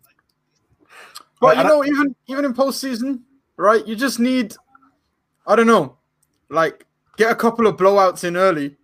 You never know, but the right? thing, is, the thing is, defense wins championships, and it's like, Yeah. so the thing is, so and the problem with obviously the playoffs is, I it's not like a if it was if this is like a football cup game, I'm I'm betting Brooklyn because I'm saying you're going to score more goals than the other team, but if I've got time to play you once, work out your game plan. And I've got five different ways to play you, but you've only got one way to play me. in a I'm gonna in bring a, in a, se- in a in a seven game series, the Brooklyn Nets can blow you out one game, one fifty to ninety nine, but they will I can be- lose four And the thing games. is, I, they can blow you out 150 99. I can beat you 100 to 100, 100 to 99, and it's still 1 1. There's no difference. And that's the thing. So mm-hmm. Yeah, That's it. yeah, and you're still 1 1. And that's the problem. And then if they end up going through tough defensive games, and like suddenly, if Brooklyn have to beat, like, let's say they have to beat Philly by seven, and then the next game they've got it's oh no, we've got Milwaukee by they have time to game plan them, and it's going to be like, and then they don't want to face Miami because they don't have the defense to stop all of that. Like there's too much firepower there. If Joel Embiid decides, if Joel Embiid takes that ball and says, "Yo, come and get it from me," I'm in the middle. With the players they've got, no one's stopping him. Yeah, Bro, yeah, whoever offense with Joel Embiid, Joel Embiid will eat Joel them Embiid up. and Ben Simmons. Joel Embiid and Ben Simmons with that height, and then you've got Danny. I can green it sometimes when I want to, maybe not. Shake Milton. like, Shake Milton, and then Seth, and then Seth Curry. like suddenly you're looking at that and you're like, ah, like they're basically the teams in the East are built so well that you're looking at them and going, okay, we've got a lot of great teams, and you are a great big three. Hopefully, if you all play well together. But we don't know yet. I mean, it's. I mean, one if they're going to be I a mean, great big three, someone's going to have to take a back seat. And I, like I said, I don't see any Yeah. of them doing it. Miami and then the one the first year. person I think could do it, It's Shouldn't. but do it. Yeah, I know. The thing is, Miami didn't win the first year. Like it's tough. Big threes aren't easy. There's chemistry issues and like egos and who took the last shot. Like you, are we all taking the last shot? Like together, like team. Like it's there's a lot to work on and. In a shortened season, that's probably not what. Like, if I was going to do this, I'd want the summer to work together. I'd want a good preseason. I'd want the full 82 games. And currently, we're doing it in the shortened Corona series, and where these men could be out for a week with like self isolating if anything happens and whatever. Yeah. It's gonna be. I mean, it's, It's gonna, gonna give us, it's gonna give us content for the whole season, so we're good. Yeah, we're yeah, sorted. to be honest. It's Every- the kick a lot Yeah. of people will need to watch the NBA because I, I like I, w- I will say like as somebody who's been a bit more casual, I think since Corona started, it's just hard to like follow every single sport all the time. Um, like this this immediately right catches my interest. I'm gonna be watching Nets games Yeah. now. And I think I think if it's gonna catch a casual fan, then I'm like, you know, what, let's go. Let's let's just. And the thing is, if the time, especially on Twitter and Instagram, if a timeline catches something, and let's say Brooklyn got by, everyone's gonna be like, oh, they're doing so. Let me go watch them. And suddenly it's gonna be like Brooklyn are gonna become must see, good or bad, no matter what happens. Chris is gonna have another ten minute rant to go. Like, it's, Yep. Yeah. Well, well, the thing he's gonna be is, it's going to be a long season, but we're going to take it one week at a time, and that's exactly what we're going to do what here Kyrie at hasn't Time done. Out Podcast, and what Kyrie hasn't done. So I think I think we should call it there, but you'll see us again next week. Not not with Dan, but we I think I think we'd have Dan on again at some point. I, I really enjoyed Dan being here. If you got a you got a you got a handle you want to shout out, Dan? You want to shout out your Twitter? Yeah, you can follow me if you want at Raza Journal. Um, my my, co- my my content's a little bit eclectic at the moment. I'm not gonna lie. Uh, but there you go. Uh, really, really, Give, really give Dan a enjoyed- follow if you enjoyed Yeah, honestly, talking. um, if you yeah, and if you enjoy sports, generally check out the whole cast. I actually do enjoy listening Yeah. to that. That's great. if you it, it, um, if you But like if you want- Villa, definitely and if you want really podcast. dodgy memes, then Raza Oh, Journal. If you want to see, Follow wanna see Em- TikTok. Uh, TikTok's no, interesting. no, do not follow his TikTok. Do not follow. Don't- yeah, don't follow my TikTok. I'm not. Do not. Don't follow my TikTok. Um, do you know Dan, it's been a pleasure to have you on. yeah, it's been great. Like you know what? It's not the first time I've ever been on air with Davian, which is funny, but it's the first No, time I've been not. on air with Chris, which is it's just great Hey, to hey, like. hey, hey, this time you're on my show. hey, nah, All right, I think, not- we're, I think we're gonna have to call a we're gonna have to call a timeout. Uh, really come out. The, yes. no, no, no, come out the stream. that was what. Let's come out. He's gone. I took him out the stream. A man said, "Call a timeout." You dumb. I can see you in the bottom. But yeah, um, it's been fun. He's in, he's literally in the bottom of the the StreamYard with his face in the camera. But um, yeah, that's been fun. I mean, we'll definitely have you on again if you you know you want to come back on. Yeah, man. No, definitely, definitely. It gives me more of a reason to like actually stay up late as well and watch more of the games live. Yeah, it's been so the thing with Corona is like basketball's one of the sports where I'd have been happy to go watch a game, especially the Sunday evening one, because you can go get food like food and watch it, and that'd have been chill. But Corona's kind of got everyone locked indoors, so. but yeah, I'll, I'll bring you back for the I'll bring you back for the outro. Sorry, come back. Oh my god, Can't believe you kicked me out of my own fucking podcast. I got the power. Anyway, um, I've been Davian. I've David been Clark CJ. Um, Twitter handles. See you guys from next the bottom underscore time out podcast. We out. Stop trying to